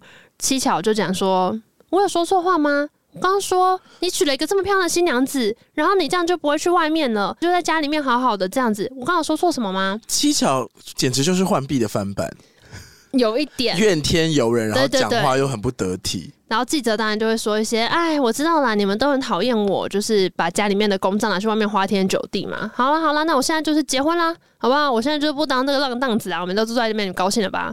结果七巧最后突然就说，哎，记者，我跟你说，我呢是你二嫂，你今天想要干嘛，要花什么钱，我就算是押了房子卖了田哦，我眉头都不会一皱。骗人！对，他就说我就会照顾你，我们是至亲骨肉，我不过就是让你当心你的身体。然后记者呢，这时候就笑一笑，就说：“我当心我自己的身体，哪有你操心啊？”结果七巧就说：“哎，我跟你说，人就是身体最重要。你看你二哥，你二哥那像个人吗？她又要抱怨她老公。”他好烦哦，嗯对，然后记者这时候呢，就脸色一沉，就是说，那是他哥哎，对，他就说二哥是一出生就这样，不是作践自己，他是一个可怜人，所以你不要这样讲他，你要好好照顾他。然后七巧这时候就突然间呢，痛哭。对他突然间站起来，然后就说：“那你去坐在他旁边试试看呢、你去坐在他旁边试试看，你碰过他的肉了没想必是有的哦。？”这整个突然间开始演呢、他就说整个人真的很像，整个都是软的，是重的，很麻的感觉。因为这边呢。七巧在说，你有没有碰过你二哥的肉？嗯他的肉呢是很软很重的，就像是有的时候人的脚麻了，你摸上去的那个感觉。嗯，然后这时候记者呢，就一边还是有点想要打哈哈，但他突然间呢，就弯下腰去捏了七巧的脚，什么？就说：“哇，那看看你的脚麻不麻啊、然后七巧就还在那边说：“哎，你真的是没有碰过你二哥的肉，你不知道没有病的身子是多好的。”然后这时候他就顺着椅子滑下去，蹲在地板上，把脸埋在手里面，背影看起来有点像是浮在那边，就是趴在膝盖上面在哭的感觉，可是也有点像在吐。嗯，对，但是他这边的描写的方式就有点像你听不到他是不是在哭，可是看到他的头发上面呢，还有那个一些发饰，然后发饰还亮着钻石的光，一闪一闪的。哦，对，所以记者看着这个画面有点愣住了。然后我觉得他是暗示说，其实记者看到他的这个画面是觉得他有点可怜，哦，对，就是又漂亮又可怜，有点惹人心疼的感觉。闪闪的感觉。对，所以记者就先愣住了一下，然后站起来就说：“我要走了，你不怕人，我还怕人，我还要给二哥留点面子。”因为我觉得可能气氛就是有一点点小暧昧，因哇，为他就觉得他很可怜，他刚捏他脚嘛，然后这时候七巧就站起来就说：“ 你不用走，我走，我自己走。”这样就要走出门了，突然间一个回神，又贴在门上面，然后就低声说：“我不懂，我有哪里不如人？我有什么地方不好？”然后记者就笑着跟他说：“嫂子，你什么都好啊，哪有什么不好的？”结果七巧就笑了一声，就说：“难不成我跟那个残废的人就过上了残废的气，沾都沾不得？” 然后他讲这段话的时候，都不是看着记者哦，他是看着正前方。哇，他看到了什么？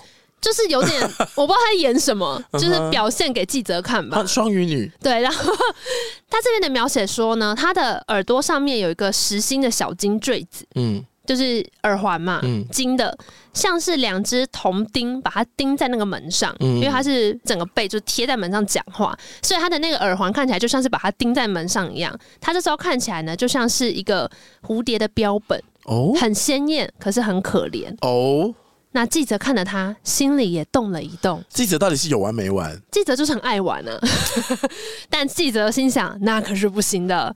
玩归玩，他早就已经抱定了主意，绝对不惹自家人，因为兴致过去了，躲也躲不掉，踢也踢不开，更何况七巧的嘴这么贱。 当然，他脑袋很清醒哎、他很清醒哦，拜托，这些渣男脑子都很清醒，好不好？真的、我说来听听啊我跟你，讲就他怎么样渣 男？他不是说七巧嘴这么贱，他的故事里是写说，何况七巧的嘴这样敞敞开的敞。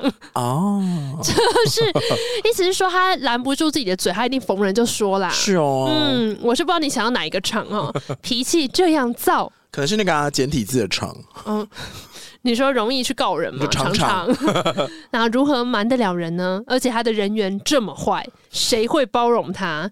就算他豁出去闹一场，他不在乎。可是记者我年纪轻轻，我干嘛冒这个险？我去外面玩不就得了吗？记者说的非常好，所以记者就就说：“二嫂啊，我虽然年纪小， 我并不是一个一味胡来的人，好吗？我还是一个正正经经的人， 大概是这种感觉。”他这时候突然间就听到好像有脚步声，所以呢，这个记者呢一撩他的袍子，因为他们那长袍嘛，他要走路的话，要把那个袍子稍微就是移开，嗯哼，。他一撩袍子就要跑到那个老太太的屋子里面去了。而且他走之前还抓了一把一大把的那个核桃，就刚刚别人剥好的哎呦，就很爱占便宜的感觉嘛。然后反正这个七巧呢，神志还不清，因为他刚刚不是在那边演那一出，说我好可还怜，演在还在那个情境里面，记者我好可怜，对。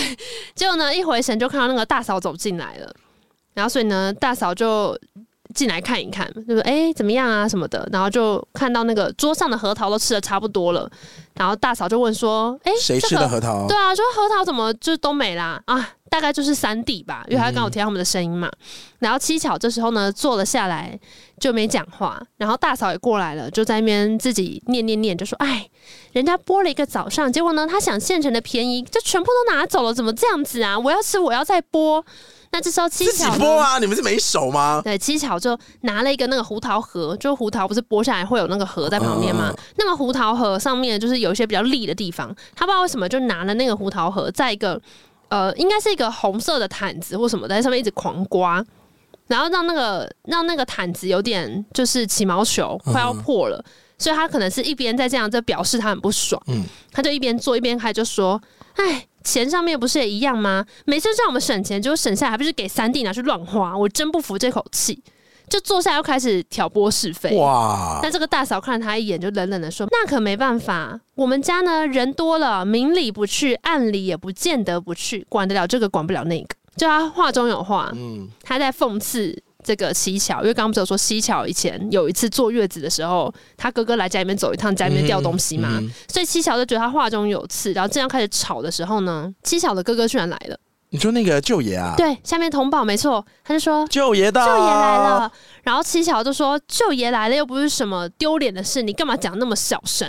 然后那个下人就说：“哦，没有啦，就舅爷来了这样子。”然后呢，七巧就下去看他哥哥。嗯那他这时候一见到哥他哥哥没有，就马上又要掉眼泪。啊，而且他这个不是只有他哥哥，还有他的那个嫂嫂，就哥哥嫂嫂一起来，嗯啊然后就想说：“哦，因为他们呢，你说舅爷舅妈一起来，对对，，舅爷舅妈一起来，就是因为那个家里面他们他们那边的女儿就来上海结婚，他们把女儿送来上海，顺便来看这个妹妹。嗯那这一段其实大概就会讲一下，因为等于说过往有一个这个历史嘛，所以这边有在交代一下。但七巧遇见他哥哥就会说：“你当年那样子也没有帮我留个后路，我在这边还要去惹人嫌，嗯哼都你害的。”还要嫌他们在哭吗？就是一边哭一边该啊，然后就说什么，就其实他也是印证了说，当年确实他哥有来家里面拿东西了，这个人真的就是应该要成为泡芙， 什么意思？推去井里面当泡芙。所以他就是一边跟他哥一边抱怨说：“都是你害的，你当年这样对我，要不要活啊？”就在那边闹。那哥也是想说：“我就大老远来看你一趟，不然你要怎么样？”嗯，然后就有点要吵起来。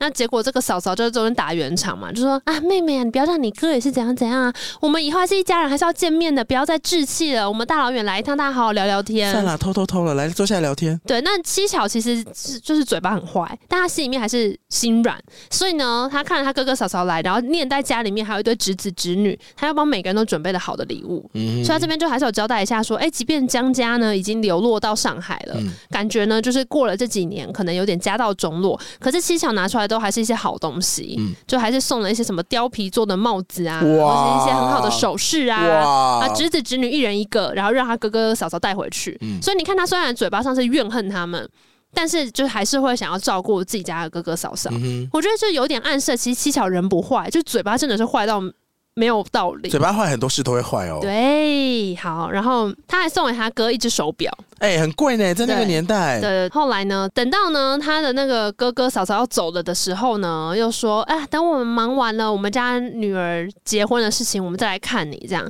结果七巧还说什么“不来也罢啊，我没空理你们”，哦，就类似这种话。所以呢，这一对夫妻离开的时候呢，那个嫂嫂本来刚刚都一直打圆场嘛，就一离开就说：“哦，你妹真的很夸张哎，平常只是比较要强而已，啊，怎么现在那么暴躁啊，疯疯癫癫的？”好像工作状态的娜娜嗯哦，他说一点都没有得人心的地 方。哎好像忙到不行的摩羯女。你怎么这样？ 然后这时候他就说，七巧呢在他的房间里面，因为他刚刚拿这些东西礼物送给他的哥哥嫂嫂，他叫那个里面的丫头来把他的那个箱子，以前没有，就是以前的储物可能不是五斗柜，嗯是一个个箱子。嗯他把那个箱子一个个打开来，然后又要抬回去放起来，所以他就是在旁边看着他们在那边收那个箱子。他看他收的时候，就想到以前他还在麻油店工作的时候，因为麻油有很多。不同的油的类类型，嗯然后他在那个麻油店里面要拿一个木勺，在帮大家调那个油啦。哦就你要找什么样的油，？我要可能什么这个装多少，这个装多少，然后帮大家算钱。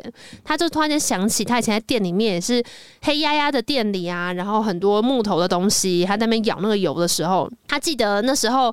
呃，隔壁有一个卖猪肉的人，好像也很喜欢他。然后他们在那边聊天，然后呢，他这边就有描写说，隔壁卖猪肉的人，如果是他去买的话，他会隔多着送那一块个肉。呃，他会他没有到多松，但是他会隔着那个肉摊跟他打情骂俏。哎呦，可这打情骂俏的方式其实有点可怕，你说跟吊起来的猪蹄子跟猪肠上面，对， 然后聊天吗？就是对方可能会叫他乔姐、乔姐儿，哎呀对水对姑对娘啊对对对对对，就平常说，如果平常是叫你那个 AD 啊，然后他可能就变成叫你一些 ADR 滴滴儿哦之类的。那这时候呢，他说讨厌讨厌的话，他会一巴掌打在那个肉铺的钩子背上。你就打那个肉吗？没有没有，就是啪肉铺前面不是会挂很多挂钩吗？嗯我不知道他是打在侧边还是怎么样，总之他砰打下去，那个空钩只会往那个肉贩的那个方向打哦勾到他的眼睛回，去勾他哎眼睛，呦，对，就类似这样，就讨厌，然后就啪，然后的那个钩子就嗡过去，但那个肉贩不会被勾到，可就类似这样，就是、你知道打隔情骂空的这俏。样子，对，那呢，那个肉贩呢也会从钩子上面再摘他其他要卖的猪肉嘛，因为他一边还在工作，嗯他就会描写说，他把那个猪肉拿下来的时候呢，往那个砧板上面砰一抛，其实会有一个肉的啪味道跟一个很有点温的风，嗯，因为它就是那个文体猪，对对对对对，有点类似这样。或者我们如果去市场买菜的话，猪肉摊前面的它那会有一大个的味道。肉，对对对，有点有点混合血的味道，对刚放完血的对味道，对对，对他就说，其实它会有一点，他这边描写是说腻制的死去的肉体的气味，哦因为那个肉猪肉是一大片一大片的。然后这时候呢，他想到这边，他就转头看向他房间里面睡在他床上的她的丈夫，还在睡，因为她丈夫就是基本上没办法下床嘛，哦然后就说，他就写说，他觉得那是一个没有生命的肉体，哦，所以她就是从以前就是卖肉的铺子想到她的丈夫这样。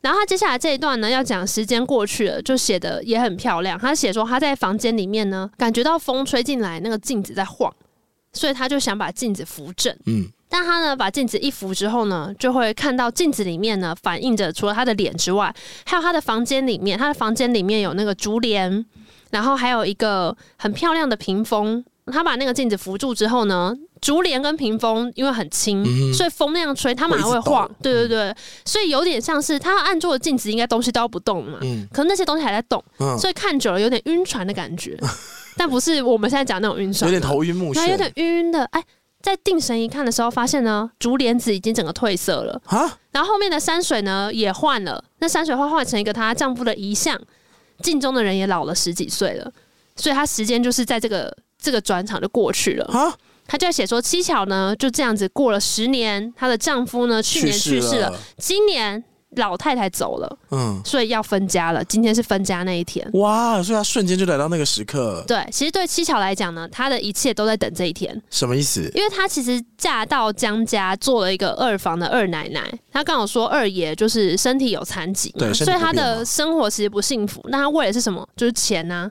哦，所以今天终于要分家，对她来讲，就是一切的汇集点就是这一天。终于可以开始自己做选择，对她终于可以分了家，拿了钱，她就可以离开这个身家大院，然后自己去过自己的生活。嗯哼当然还有跟她的小孩一起嘛。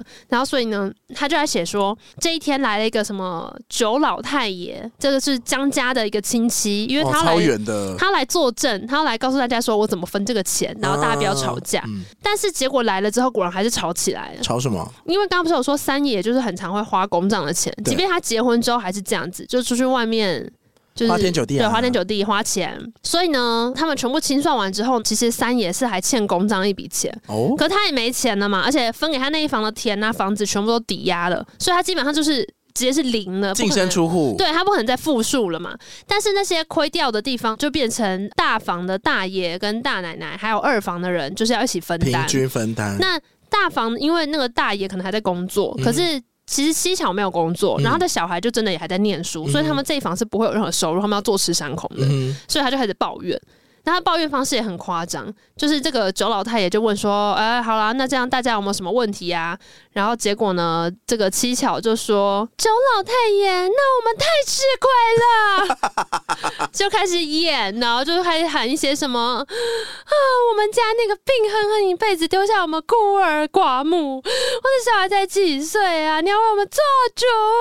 然后这九老太爷就一把火，就说：“我才不想来，我根本不想管你们家这个烂事，是你们求我来的，随便你们想怎样。”然后就很生气，然后后来哇，九老太也很有那个哦，九老太爷就直接走很了有。态度，我他直直接接走走了，他了，就说：“我根本就不想管你的烂事，可能也没拿钱，哇，然后非常有态度还哎要，在那边跟你们吵，反正就走了他嘛。说我连一趴都抽不到”，对对对，真的就是就你知道那种家族亲戚来分，然后就很麻烦。然后所以他走了之后呢，这个僵局又维持了几天。可是因为没有人要主持大局，所以最后就还是按照原本计划分了家，所以七巧就还是有一点吃亏。嗯可是也没差，他就带他的儿子跟女儿去另外租了一个房子，然后住下来，跟江家就不太来往了。所以他没有回去麻油滩哦，没有啊，没有，因为那个地方应该不在上海。哦，所以他回去还是住在那边，对对对，因为他还就是不工作，那真的是坐吃山空哎、啊，他就是有了钱啦，不然嘞 OK，那他要干嘛对他就跟他儿子和他女儿就是开始一起就是搬去一个比较舒服的地方，他就变成当家的人嗯了嘛。所以理论上来讲，这是他的好日子。他的儿子叫长白，然后女儿叫长安，山，长安。好烂然哦、后呢，好，他们这时候大概是叫青长少安也没年比，较好啊。可是叫长白山才没道理吧？好，然后呢？ 有一天，记者来了，哦，对，这个老妈子来通报，一穷二白的哎记者来，，对对对，其实七巧就想说，当年分家那一天的时候，他在那边该就是该三访摊的好处嘛，所以他就觉得记者有可能是要来对付他的，但是他有什么好怕的呢？所以呢，他就是到那个楼下接他，然后两个吃饭啊、喝茶啊什么之类的。那这个记者来了之后，就是哎呀，坐下啊，笑着聊天记呐、者到底要干嘛？对我跟你讲，七巧就想说，要钱我是绝对不会借你，我一毛都不会借你这样。哎呦，不是说你什么我卖田抵债都会跟你对帮没你有付钱， 有一次他啊，三弟呀、哇，你竟然又发福啦！洗我脸想啊说会不会讲话？ 好哦，一见到你就说人家胖了，然后记者就笑说：“哎，你看我就像是一点心事都没有的人呐、就是难怪我会发福嘛，因为我就是好福气啊什么的，我看起来就像这样嘛。”然后七巧就笑说：“哎，你这有福之人好不好？你一向就是这样没牵没挂的啊。”记者就笑着说：“等我把房子卖了我，才真的是无牵无挂呢。”洗被给抖啊啦然。后七巧就说：“哈，你说你那个拿来抵押的房子你要卖哦，什么意思啊？”这样，然后我们就开始聊天嘛。然后这时候呢，记者还在那边说一些：“哎，你不知道我那个房子其实当年是我自己一直设计的哦，我那个软装什么我都很喜欢， OK，我放就舍不得、哎，这个系统家具啊，对对对，但他就说，哎，可是我跟你说，因为呢，我朋友就跟我说，哦，现在那块地很值钱呐、然后就叫我把它卖掉啊，什么之类的。这个七巧心里面就是很精明，他知道记者可能是为了钱来，他就不想跟他聊钱，所以他就赶快岔开话题，就说，哎，那那个三妹妹好吗？就问他太太嘛，说最近还有没有那个身体不舒服啊，什么之类的。然后记者之后就笑着说。我也很久没有见到她了，哦，对，七巧就哦，七巧说这什 么话？你们吵架了吗？然后记者就说。哎，倒也没有啦，不得已的时候在一起说个两句也是难得，我们根本就没有什么话说啊 啊。分房睡啦，然后七巧就说：“至于吗？我不相信。” 然后这个记者呢，就是从那个藤椅上面坐了起来，然后两两个手肘撑在藤椅的扶手上面，交叉着食指，然后眼睛呢定定的往前看着。然哦后，就谈判的说手势来对，他了，就说：“唉，就叹一口气。嗯，七巧就说：“你看，是不是你在外面又玩的太凶了？你自己做错事情，你在那边叹气。”唉，你怎么这样子？然啊后就做事要拿起他的，他拿了一个白团扇，就拿一个扇子要打他这样子。那记者这时候他刚刚不是双手就是食指交叉这样子吗？顶在下巴，对他这边的动作，我觉得其实蛮不知道什么意思的，就是有点要装可怜。他做什么？他出招了，他把两只大拇指按在嘴唇上面，嗯然后食指伸出来，就是摸着鼻梁，嗯哼所以有点像是比一个就是 biang biang 的手势，可能你是把它抵在你的嘴唇跟鼻子前面，嗯这样的姿势，基本上你的五官最明显的会变眼睛。哼，嗯哼，然后刚刚不是说记者的眼睛是水水汪汪汪带着三分烦恼，对对，三分不耐烦，他就是只露出那个眼睛，然后呢，七小周看着他，就不知道他在想什么，然后只是在旁边说：“你这最坏了，我非要打你不可。”然后记者的眼睛里面突然间冒出了一点笑意，就说：“哦，好啊，你打啊，你打啊。那七巧这个本来呢，就手已经扇子伸出去要打了，突然间呢又拉回来，就说我真的要打喽，就是手抬高，然后呢又把这个手停在半空中，打下去之后又停住了，然后就笑了起来。然后这个记者呢就笑着耸一耸肩膀，就说：“哎，你就真的打我一下吧，你这样害得我全身骨头痒痒的，不哎得呦劲儿。所以怎么样？要来调人啦？对， 对，就是两个人在那边打情骂俏啊，所以七巧呢就把这个扇子往背后一藏，就哇，你要我打你，我我偏偏不不。水瓶座，然后记者呢，这时候又又把这个椅子调一调之后，换了一个方向，他本来是朝着前面嘛，他朝墙坐过去，人朝这个椅背上一靠，双手蒙住了眼睛，长长叹了一口气，唉，怎么啦？七巧就是。你怎么啦？说来听听啊，中暑 啦！ 记者就说：“你哪里知道？”这时候记者就没有看着他，声音低低的开始说：“你知道我为什么跟家里那个不好吗？为什么？你知道我为什么我拼命的在外面玩，把我为什们家的么钱都败光了吗？为什么你？知道我这是为了谁吗？”为了谁啊？七巧不知不觉觉得有一点害怕，他说有点胆寒，就是打寒战嘛，就走得远远的，嗯，走去另外一边，脸色慢慢的变了。这时候记者呢跟了过来，七巧垂着头。把他的手肘撑在炉台上面，手上还拿着那个扇子。这时候记者就站到他的正对面，然后呢就跟他小小声的说：“他刚刚不是说你知道是为了谁吗？我是为了你啊对，他就说我是为了二嫂七巧。七巧这时候呢，就是把脸背过去，就说。啊鬼才相信你， 然后记者就说：“对啊，你怎么可能相信我呢？自从你到我家来之后，我在家一刻都待不住，我只想要出去。你没有来的时候，我其实没有玩的那么疯，我是后来都是为了躲你。就算我后来娶了我这个太太，我还是玩的更凶了，因为我要躲你，也要躲他。见了你，说不了两句话我就要发脾气，你让你知道我心里好苦啊！你对我好，我心里更苦。”我得管着我自己，我不能平白无故坑了你。啊，好没用的男人哦！家里人很多，我是男子汉，我不打紧。可是你可不得了。这时候七巧听着这些话的时候呢，其实他都在发抖。很可怕哎、对超可怕的。然后？呢，记者就说：“你相信也罢，不信也罢，信了又怎样？横竖我们半辈子已经过去了，说了也是白说。我只求你原谅我这一片心，这样我为你吃了这些苦也就不算冤枉了。哦， 七巧低着头，沐浴在光辉之中。什他么什么意思？他爱我，他爱双鱼，他就说这些年，这些年，他总是躲着我。有没有人能让你不对他寂说寞？这些年好像跟我玩捉迷藏似的，总是进不得身。原来还有今天，但是这辈子已经已经晚了，花一般的年纪已经过去了，人生就是这样错综复杂，不讲 现在是理。干燥花一般的年纪，他说：“那那我我当初为什么要嫁到江家来呢？是为了钱吗？不，我是为了要遇见记者。” 心里面小剧场整个大 演。他该不会后来就跟记者结婚，然后钱被记者败光吧？你听我说啊，他就内心就说：“我就是命中注定要跟他相爱的。”所以他这时候呢，就终于抬起头来看着他眼前的记者，然后这时候他看着他，就发现就算老了十年了，记者也还是记者啊。难不然道呢？难道他会怎 么样？但他其实这时他变候择机呢吗，他想一想，想到他的钱，他想到他卖掉他的一生换来的这个钱，就这一刹那，七巧整个人暴怒了起来。为什么？他就觉得什么意思？就算就算记者这些年为了他吃的一些苦，但有比他自己本人吃的苦还要多吗？他每天就是吃苦把肺、欸， 吃到爆哎、欸怎么可能？他说我好不容易已经死了心了，结果记者又来撩他，什么意思？所以他就觉得很恨他，然后突然间又想说，不对，这个人就是在演戏，嗯，他一定是在骗我，他不可以有任何把柄落在这个人手里面，要不然他的钱就不保了。嗯到这边七巧呢，又重新那个什么智智商上线哦，是智哼，商理在智线上，线，对对智商对，在线。他就是定了一定神，然后门外瞧一瞧，就突然假装有人，他说：“哎、有人！”然后就哒哒哒跑过去，跑过去之后呢，就是让那个房间里面的整个气氛重新整理一下嘛，然后他就叫下人去帮忙拿一些点心来，然后端一些茶进来。然后进来之后呢，他们两个又坐下来开始聊天、吃东西。七巧就有点故意想要表现出，哎、他其实也很喜欢记者，但他没有正面回答他。他怎么表现呢？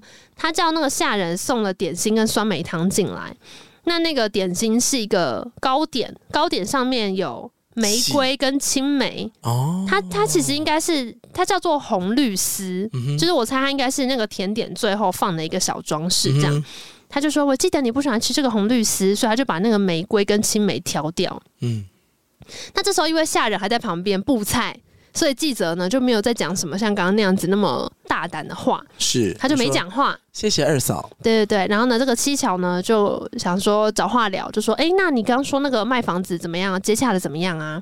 然后记者呢就一面吃东西一面回说：“我、没有啊，就是有些人说要出钱嘛，但我还没有决定啊。”然后七巧就开始跟他聊天嘛，就说：“那个梯段很好诶，然后说：“对啊，然后讲讲讲。”就讲着讲着呢，记者就说到说：“哎、其实呢，我这个房子不急，我比较担心呢乡下的你的那些田，因为呢那个我们家那些田在那边哈，你知道现在就是改了民国之后，很常在打仗。”一年一年没有闲过，把那个田哦糟蹋的不是个样子。你最好趁这个丰收的时候赶快卖掉，不然以后很难卖，就打仗很难脱手这样。那七巧就一边假装听，一边就说：“哎，我也有在想啊，哎，可是呢，那谁会想要买田呐、我也没办法啊、而且我又想要买房子。”记者就说：“反正你那个田要赶快卖啦，不然又要打仗了。”七巧就说：“那那么急，我要卖谁呀、我怎么知道哪些人是可靠记的？”得说，我有办法，你可以拜托没我啊错。，记者就说：“ How about me？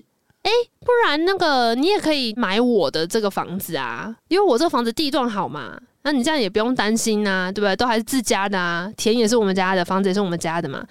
七巧其实听到这边就发现说，哎、陆陆续续记者讲出几个就是比较靠得住的人名，代表说他早就有所规划了，他早就已经想好，如果七巧要卖田来买他的房子的话，他要怎么安排这些事情，所以代表他就是有备而来的。所以七巧听到这边呢，虽然表面上还是笑盈盈的，可他其实已经知道。记者不是真心的，他就是要骗他的钱，啊所以他讲一讲之后，突然脸色一沉，把手里的扇子就直接往记者的头上丢过去，啊，砰！然后丢过去之后呢，这个记者会闪嘛，就一闪开呢，那个扇子就丢到呃桌上的茶杯，所以就溅了一身酸梅汤起来，然后就开始大骂。鼎王麻辣烫的乌梅汁，对，他就说：“你要我卖田去买你的房子，你要我卖田。”然后就说：“你哄我，你娘娘的话哄我，你当我是傻子吗？”然后就很生气，所以他就隔着桌子要过去打他，就完全就是已 经已经发疯的姿态。哦 OK 就是然后呢，记者就不讲话，就说：“那我要回去了。”我还完全不回应哦。完全不回应啊。然后呢，他要走出去的时候，还看到那个长白回来了，就是七巧的儿子嘛。嗯，他看到长白就跟他说你妈疯了！：“帮你妈找医生。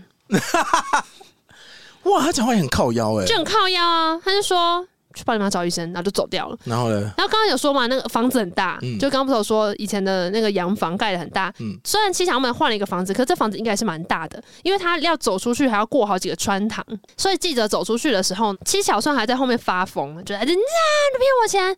大家突然间定神一想，又觉得他也是爱了他这些年，然后这个爱让他很痛苦。七巧有什么毛病？但是你知道他做了什么事情吗他？冲去追他是不是嗯他？没有上去追他，他马上跑上二楼，看着他走，对。然后呢，他真的内心，他内心就在想说。我又是何必呢？今天真的是我的错，因为记者就不是一个好人，我又不是不懂。可是我要他，我就得装糊涂，我就得容忍他的坏。他说：“为什么要我为什么要戳穿他呢？人生在世不就是那么一回事？什么是真，什么是假？我就不能演一下比较糊涂的版本琼瑶吗阿？姨给我出来哦！我打你的手，你写这个剧本。这不是琼瑶写，这是张爱玲写哦的。张爱张爱玲阿姨出来，我打你的 手，写对，这个剧总本。之呢，他就是伏在那个窗前，然后看着记者在往那个弄堂外面走。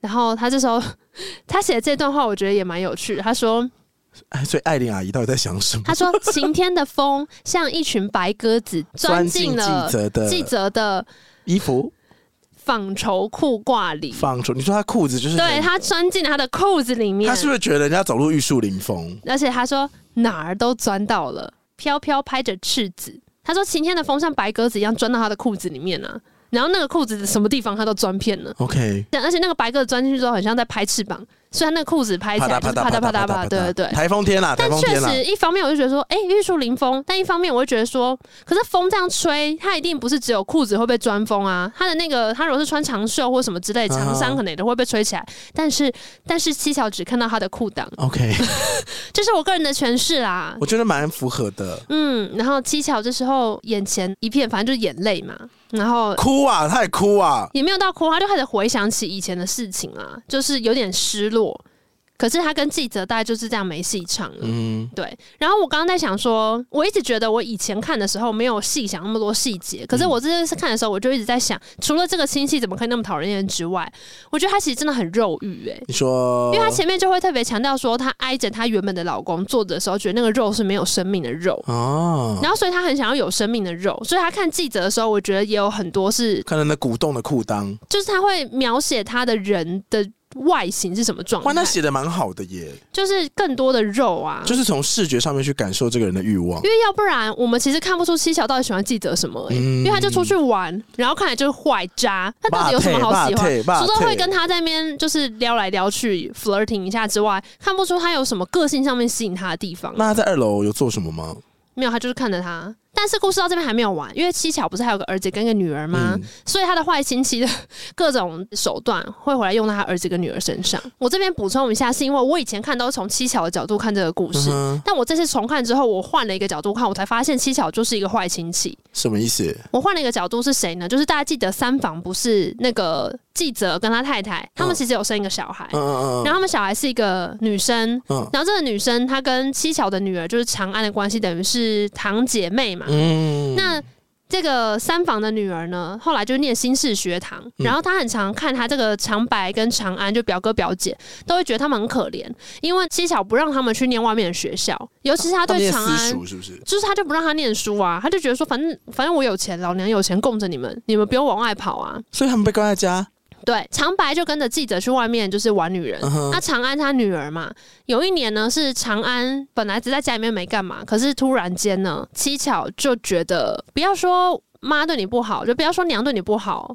以前没有给你裹小脚是我的不对，我现在还得帮你裹。怎么？所以他在长安十几岁的时候就逼他裹小脚，然后他就是有点说，呃，虽然现在不流行这个古法，可是我就是要这样对我的女儿，因为我有钱，她就算缴费了，我也可以养她一辈子。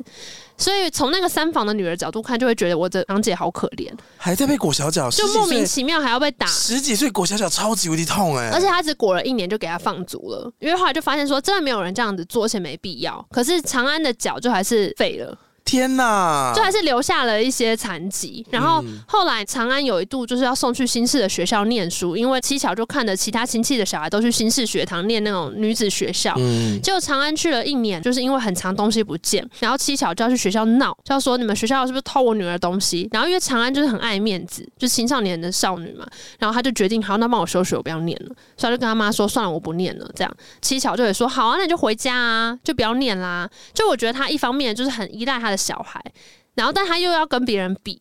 所以他就是有点觉得说，我的小孩也可以念书，也可以干嘛。可是他一旦发现他的小孩快要离开他的掌控了，他就会把他们拉回来。哦，所以长安后来也没有念书。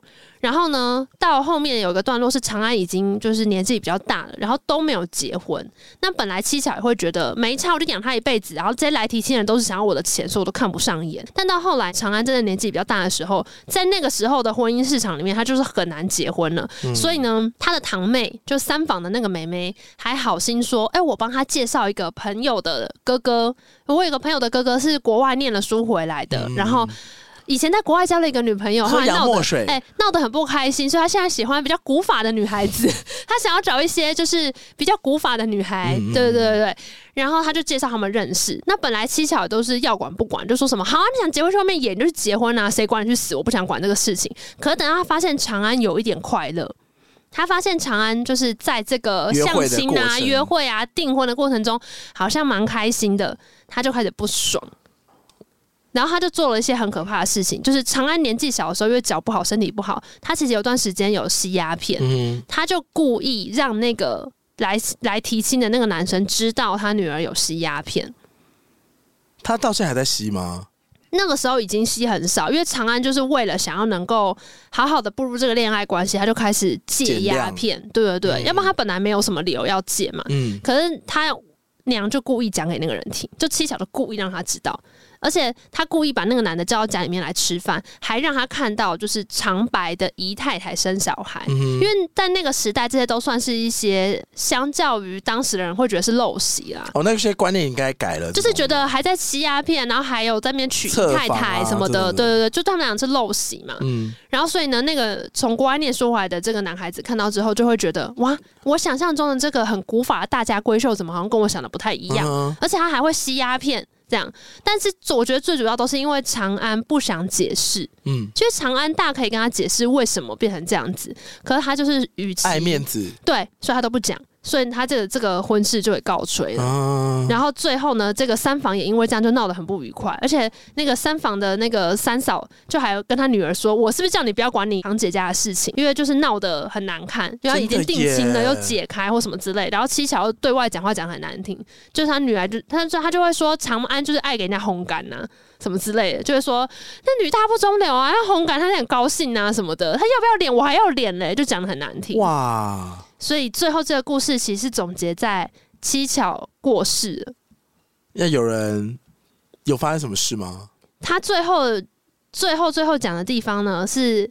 七巧这三十年来，像是带着黄金的枷锁，他用那个沉重的那个枷锁的尖角劈死了几个人，没死的人也送了半条命。哦，然后他知道呢，他的儿子女儿都很恨他，他的婆家恨他，他的娘家人恨他。然后他这时候去摸他手腕上面的那个玉镯，他发现那个玉镯以前他不是说可以就是塞一条手帕手吗？帕，他现在那个玉镯是可以一路往上推，推推推到他的腋下，嗯所以代表他的手变得很瘦很瘦。嗯然后他就想起他以前还是做姑娘的时候，十八九岁的时候，他那时候有过一个很滚圆的胳膊。哼嗯然后他记得那时候他在家里面负责卖油，很多这个街上的人都喜欢他，有那个卖肉铺的那个小贩，有他哥哥的结拜的兄弟啊，还有个裁缝店的小孩啊，什么之类的，就这些青少年就是都很喜欢他。然后那时候就是在市场里面的一个花蝴蝶，嗯他如果跟任何一个人结婚的话，他可能日子久了之后生了小孩，那个男人还会对他有一些真心。可他现在回过头来想，他发现他这辈子从来没有被任何人爱过，嗯嗯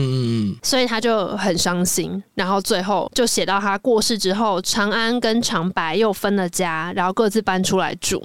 那传言说，这个长安呢，好像跟一个男人在街上逛街，好像呢用他自己的钱买了一条买了一双吊带袜给自己，嗯意思就是也许暗示他在包养男人啦，哦因为反正他就是有钱嘛。但是这些都是谣言，因为这个三十年前的月亮已经沉下去了。然后三十年前的故事还没完，嗯哦，对，就是又总结回那个月亮。嗯嗯嗯嗯，然后我以前看的时候都会觉得七巧好可怜哦，好可怜，就小时候看，因为他的主角毕竟是他嘛，你就会觉得哦说，他其实一哦开诸事始不顺，嫁进江家也是被他哥哥逼的，或是说他如果今天在家里面就是家境就很辛苦啊，做生意什么的，然后他想要嫁一个大户人家也是无可厚非。嗯然后虽然他讲话可能很严厉，可是你看他对人还是很好啊，嗯他还是希望给大家好东西嘛。然后只是因为他一直被欺负，所以不得不变成这样。嗯但我这次重看的时候，就因为我突然间有多了一个视角，就是那个三房的后来的那个妹妹，嗯，因为她在帮她堂姐介绍婚事那一段，大家可以自己去找来看，真的太瞎了。金锁记，他那边有些细节是包含他要塞他们吃晚餐，然后长安就还会做一些很怪的事情，什么事？就例如就会说让他等，让他等，然后等可能三个小时，哈， 就很烦。然后那时候他妈就是那个三房的那个三嫂都还会说，我这叫你不要管他们家的闲事，你就是不听。就有很多这种既视感，然后我觉得有时候亲戚之间也会听到类似这样的事情说。不要管他们，对，就是谁家人就会觉得说，可是那个姐姐、那个哥哥怎样怎样怎样，然后家里面人就跟你说，你不要管他们家的事。那就想说，的确到底那个亲戚是多疯？然后或像这种，就哪壶不该提哪壶，你就觉得说，今天你是吃饱没事嘛？为什么每句话都要冲着我来？然后就觉得哇，原来一个发疯亲戚养成就是这样发生的。哦，他心里是有多少怨怼？我不觉得他是有怨怼了，他因因为他到最后面结尾快死的时候，都还在想他年轻的时候，嗯喇嘛有什么意气风发的时候嘛。嗯，我觉得他就是没有接受他生命阶段的转变，他一直停留在他以为的那个时候，嗯所以他的不开心啊、怨怼，其实都来自于。那个时候他还可很满足，可是当他需要承担一些责任跟转换身份的时候，他不愿意，所以他对一直在怨天尤人。包括他在家族的时候是抱怨家族的大人们，嗯那当他出去独立的时候，他就在抱怨亲近他的人，然后就是最后就是小朋友也他也在抱怨嘛，对，所以他从头到尾，我觉得就是一个不愿意担负责任的人而已。对，这样说来，其实就是嫁进豪门没那么容易。也不是嫁进豪门没有那么容易，就是他搞不清楚状况啊，他不知道嫁进豪门的代价是什么啦。他只想拿他想拿的。对啊，他就希望可以就是嫁进大户人家，然后轻松，或是或是也许有一些委屈，就是比方说希望家里面人过得比较好而。且你看他抱怨都是在推卸责任呢、啊，哦，对讲完就觉得说我讲话没错吧？你们干嘛那么火气那么大、啊？，对，就没事生事的人呢、啊，而且还想要撩小叔，也太难听。对啊，看了吧就没有 吓死超我。没有分寸的。但我觉得他也不是真的爱记者，他只是喜欢被别人追求的感觉而已。而且我觉得张爱玲写这个作品，应该的确是要有一点生命经验才能够写这样，因为她哦第一个跨度大嘛，嗯，然后她有时代感，然后她又把家族的那个权力斗争跟讨人厌的点，其实我觉得她写的、嗯呃。不正自明吗？你其实看过之后，她不会明确说这个人好讨厌，但是你看过就觉得说是怎在么冲这么三小，讨是厌？在冲三小。对而且那句话是你不要管他们家的闲事，我百分之百在小时候一定有听过。 一定有啊，是我很有共感吧？对，但我具体而言我举不出是发生什么事件。其实之前我好像是听别人分享，就有说，如果你看张爱玲的小说，它里面有什么那么多描写衣服什么之类，是因为她家其实就算是个大户人家，嗯所以她就特别可以写这种大户人家里面发生的而事。且他使用那些词汇都很美。我刚刚突然想到，我最近就是在做一些工作上的事，然后看到有一篇以前课文都会选的，叫做《胡适的母亲的教诲》。舔眼睛了吗？对， 跟我想的一样。那时候我我听到他举例，我说啊，就舔眼睛嘛，老子都不老子了，对不眼对？翳病，对，演绎病。翳很难写，但我再回去看才发现，你知道，其实那个故事很有趣、欸，怎么样？它中间其实有一段被删掉，是在讲胡适的妈妈其实是很年轻就做了寡妇，嗯哼，就是胡适的妈妈，她嫁进去的那个家里面是原本就已经有两个成年的小孩，嗯然后胡适是后来年纪比较小的，所以胡适会跟他的大哥的还是二哥的女儿年纪一样大那嗯种，就有一个很大的年纪的落差。嗯所以他妈妈等于是很年轻就要持一个家，而且又又做了寡妇嘛，就等于本来爸爸已经走了，所以那段不是才会说什么老子都不老子哼，了嗯就因为他爸爸很早就过世了，然后那胡适可能才十几岁之类的。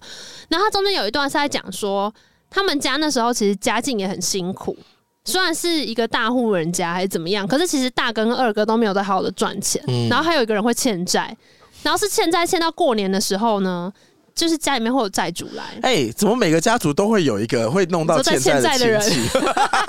每一个家族都会听到某个那那个谁谁谁谁好像都在欠债，对，他说欠债是欠到他妈会装没事，然后继续就是把过年，比方说除夕要干嘛，他就全部弄完，全部弄完之后，他妈会去找隔壁邻居，然后就是借一点点钱，让每个债主可以拿一点点钱回去，嗯哼，然后就让大家走了。哇，他妈有够坚强哎，，对他妈就是好，我们来处理嘛，那你也不可能空手而回，那我就给还你一点，就是大过年的，大家也不要吵，不要闹这嗯样。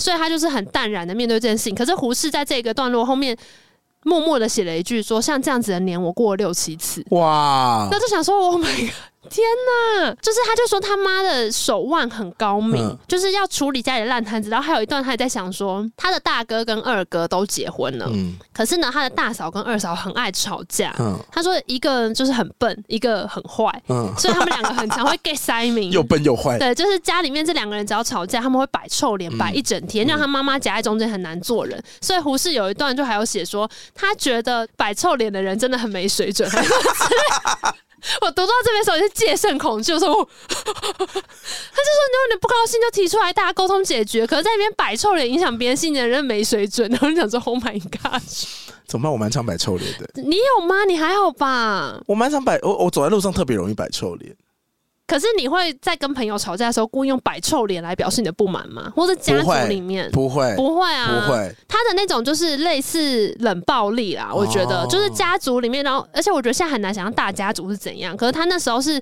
全部人都住在一起，然后你今天大嫂跟二嫂吵架，有一个人会直接 get 三米一个月。真的是亲戚卖计较哎、那你知道他妈怎么面对这个情况怎么吗样？去借钱他妈会哭给他 看，而且他妈的哭法很赞。是怎样落泪他吗？妈会这样子忍一段时间，然后呢，到有一天他妈不忍的时候，他就会坐在他的房间里面嗯哭给大家听。可是他的哭法不是哭说，例如说，呃呃，这个我的儿媳好坏物，他是哭说，我命好惨，我老公好早就是死的，我好惨，然后越哭越大声，然后哭到那个在 gay 三名的人去安慰他倒，茶来道歉，对，安 慰他，这样就化解了这个事情。蛮厉害的、欸。然后可是这个事情也会很常发生。 OK， 想说好辛苦哦。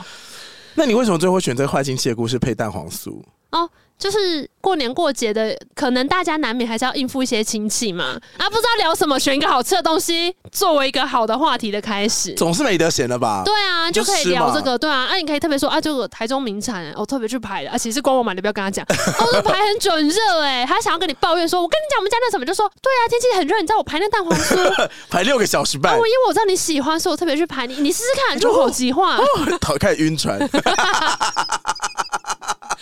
我觉得亲戚之间很多时候真的是不得不打交道，诶、我觉得如果经常是像我们家族在过年的时候，也常常会互相送一些东西。嗯，然后有的时候其实可能是去某个县市玩的时候带回来的礼品啊，或者是对，有的时候也很简单，就只去好事多买的巧克力礼盒，嗯，就是可是会彼此有一种交换的感觉。嗯可是你拿到人家所有礼物，你就会。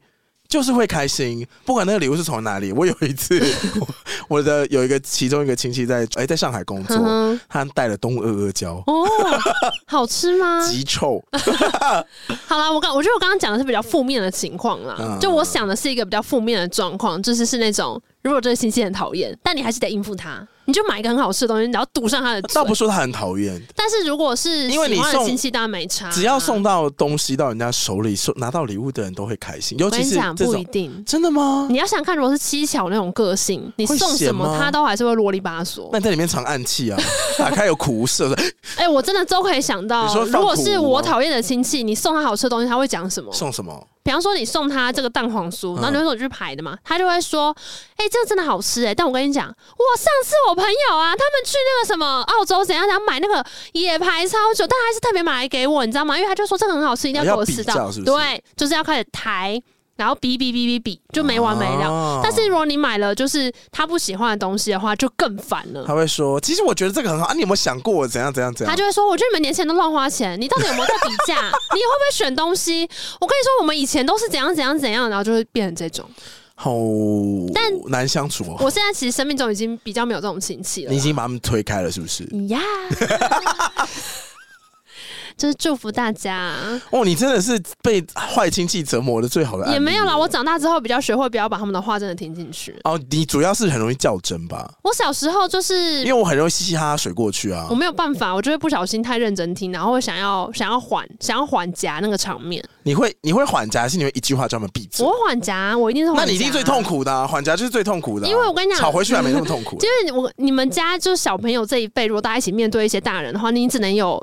你总要有一个人要打圆场，你说比不如能说，全如部果都不讲如话。果我们两个一起去见一个亲戚，然后他很嗯急白，然后你已经摆臭脸了，我不可能再摆臭脸，我一定要打圆场。所以谁先摆臭脸，那个人就获得了豁免啊权，他就可以当一个鸡掰人，然后就直哦接就是 gay 三明不讲话。那如果是现在的你，不会勇于站出来说好了啦，妈也不要讲啦，讲这难听哎、大过年讲不出好话啦，你讲一句好话试试看。来，我开直我播。没有办法、欸，我就会开始划手机，这是我的最底哦线。就是我就会想说，好，那我现在就是来看 Line Webtoon，然后不然怎么样？哇，好吧，你还是很社我只会能做化，到这样，我没有办法真的开始讲难听的话，那话也不难听啊，我就只是很明确讲说你现在讲的话很不很让人不舒服。就没办法啊。而且更何况是如果选举要到了，话题又更敏哎、感。你可是你比我还敢面对这个冲突 吧？没有面对大人，我没有办法，因为小时候都会说，就是小朋友不要，你不可以那个，就不管大人讲什么，你都不可以回嘴。哦然后我觉得这个东西影可响能也我跟你很的教育深有关。对啊，你就会觉得说大人怎么样都不要回嘴，因为有一点他们是大人，他们就已经先预设。可你也是，大人啊，所以我现在就会觉得管你们去死。你但也我小时候34不会了欸这样啊，我小没有三三，你才三四。我小时候就会觉得这个压力很大啊，但我长大之后，即便我觉得我有道理，我有时候也都会觉得算了，让他就是过，不要逼他们。，对，就算了，因为你真的要跟他吵也是没完没了，而且你很容易怎么样都会被说成是错的。哎、很容易这样，他只要不接受，你就会是错的。对啊，而且你当你要想想看，如果是比方说我们爸妈来好了，你一定又会被说你干嘛这样跟他讲话，哦，就你永远不会被支持啊。嗯，但不可能说说的好啊，就不可能，因为他们也都是想要和和气气的人，所以就是最后就会变成捧一捧，然后转移话对题。，就是你们只能回家一起说他的坏话，但是你们，但但是直白说，就是你爸妈不会在你面前挺你啦，不会在那个局挺你，他们一定会叫你就是不要这样，你怎么会这样讲话？然后就说有什么不满回家说的你信不信？因为他们也都是这样对他们的长辈啊，他们面对他们讨厌的长辈都是人前就是做漂亮。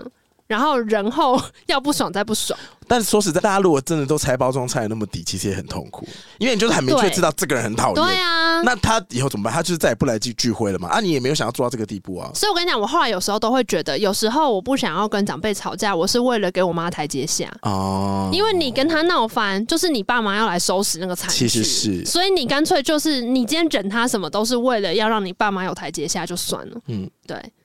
然后这时候都还是会觉得说，看这个人怎么可以那么 急，就想说你总有一天会遇到坏人，但是不是今天而已。哦，讲、一讲之后，决定不要买那么好吃的蛋黄酥。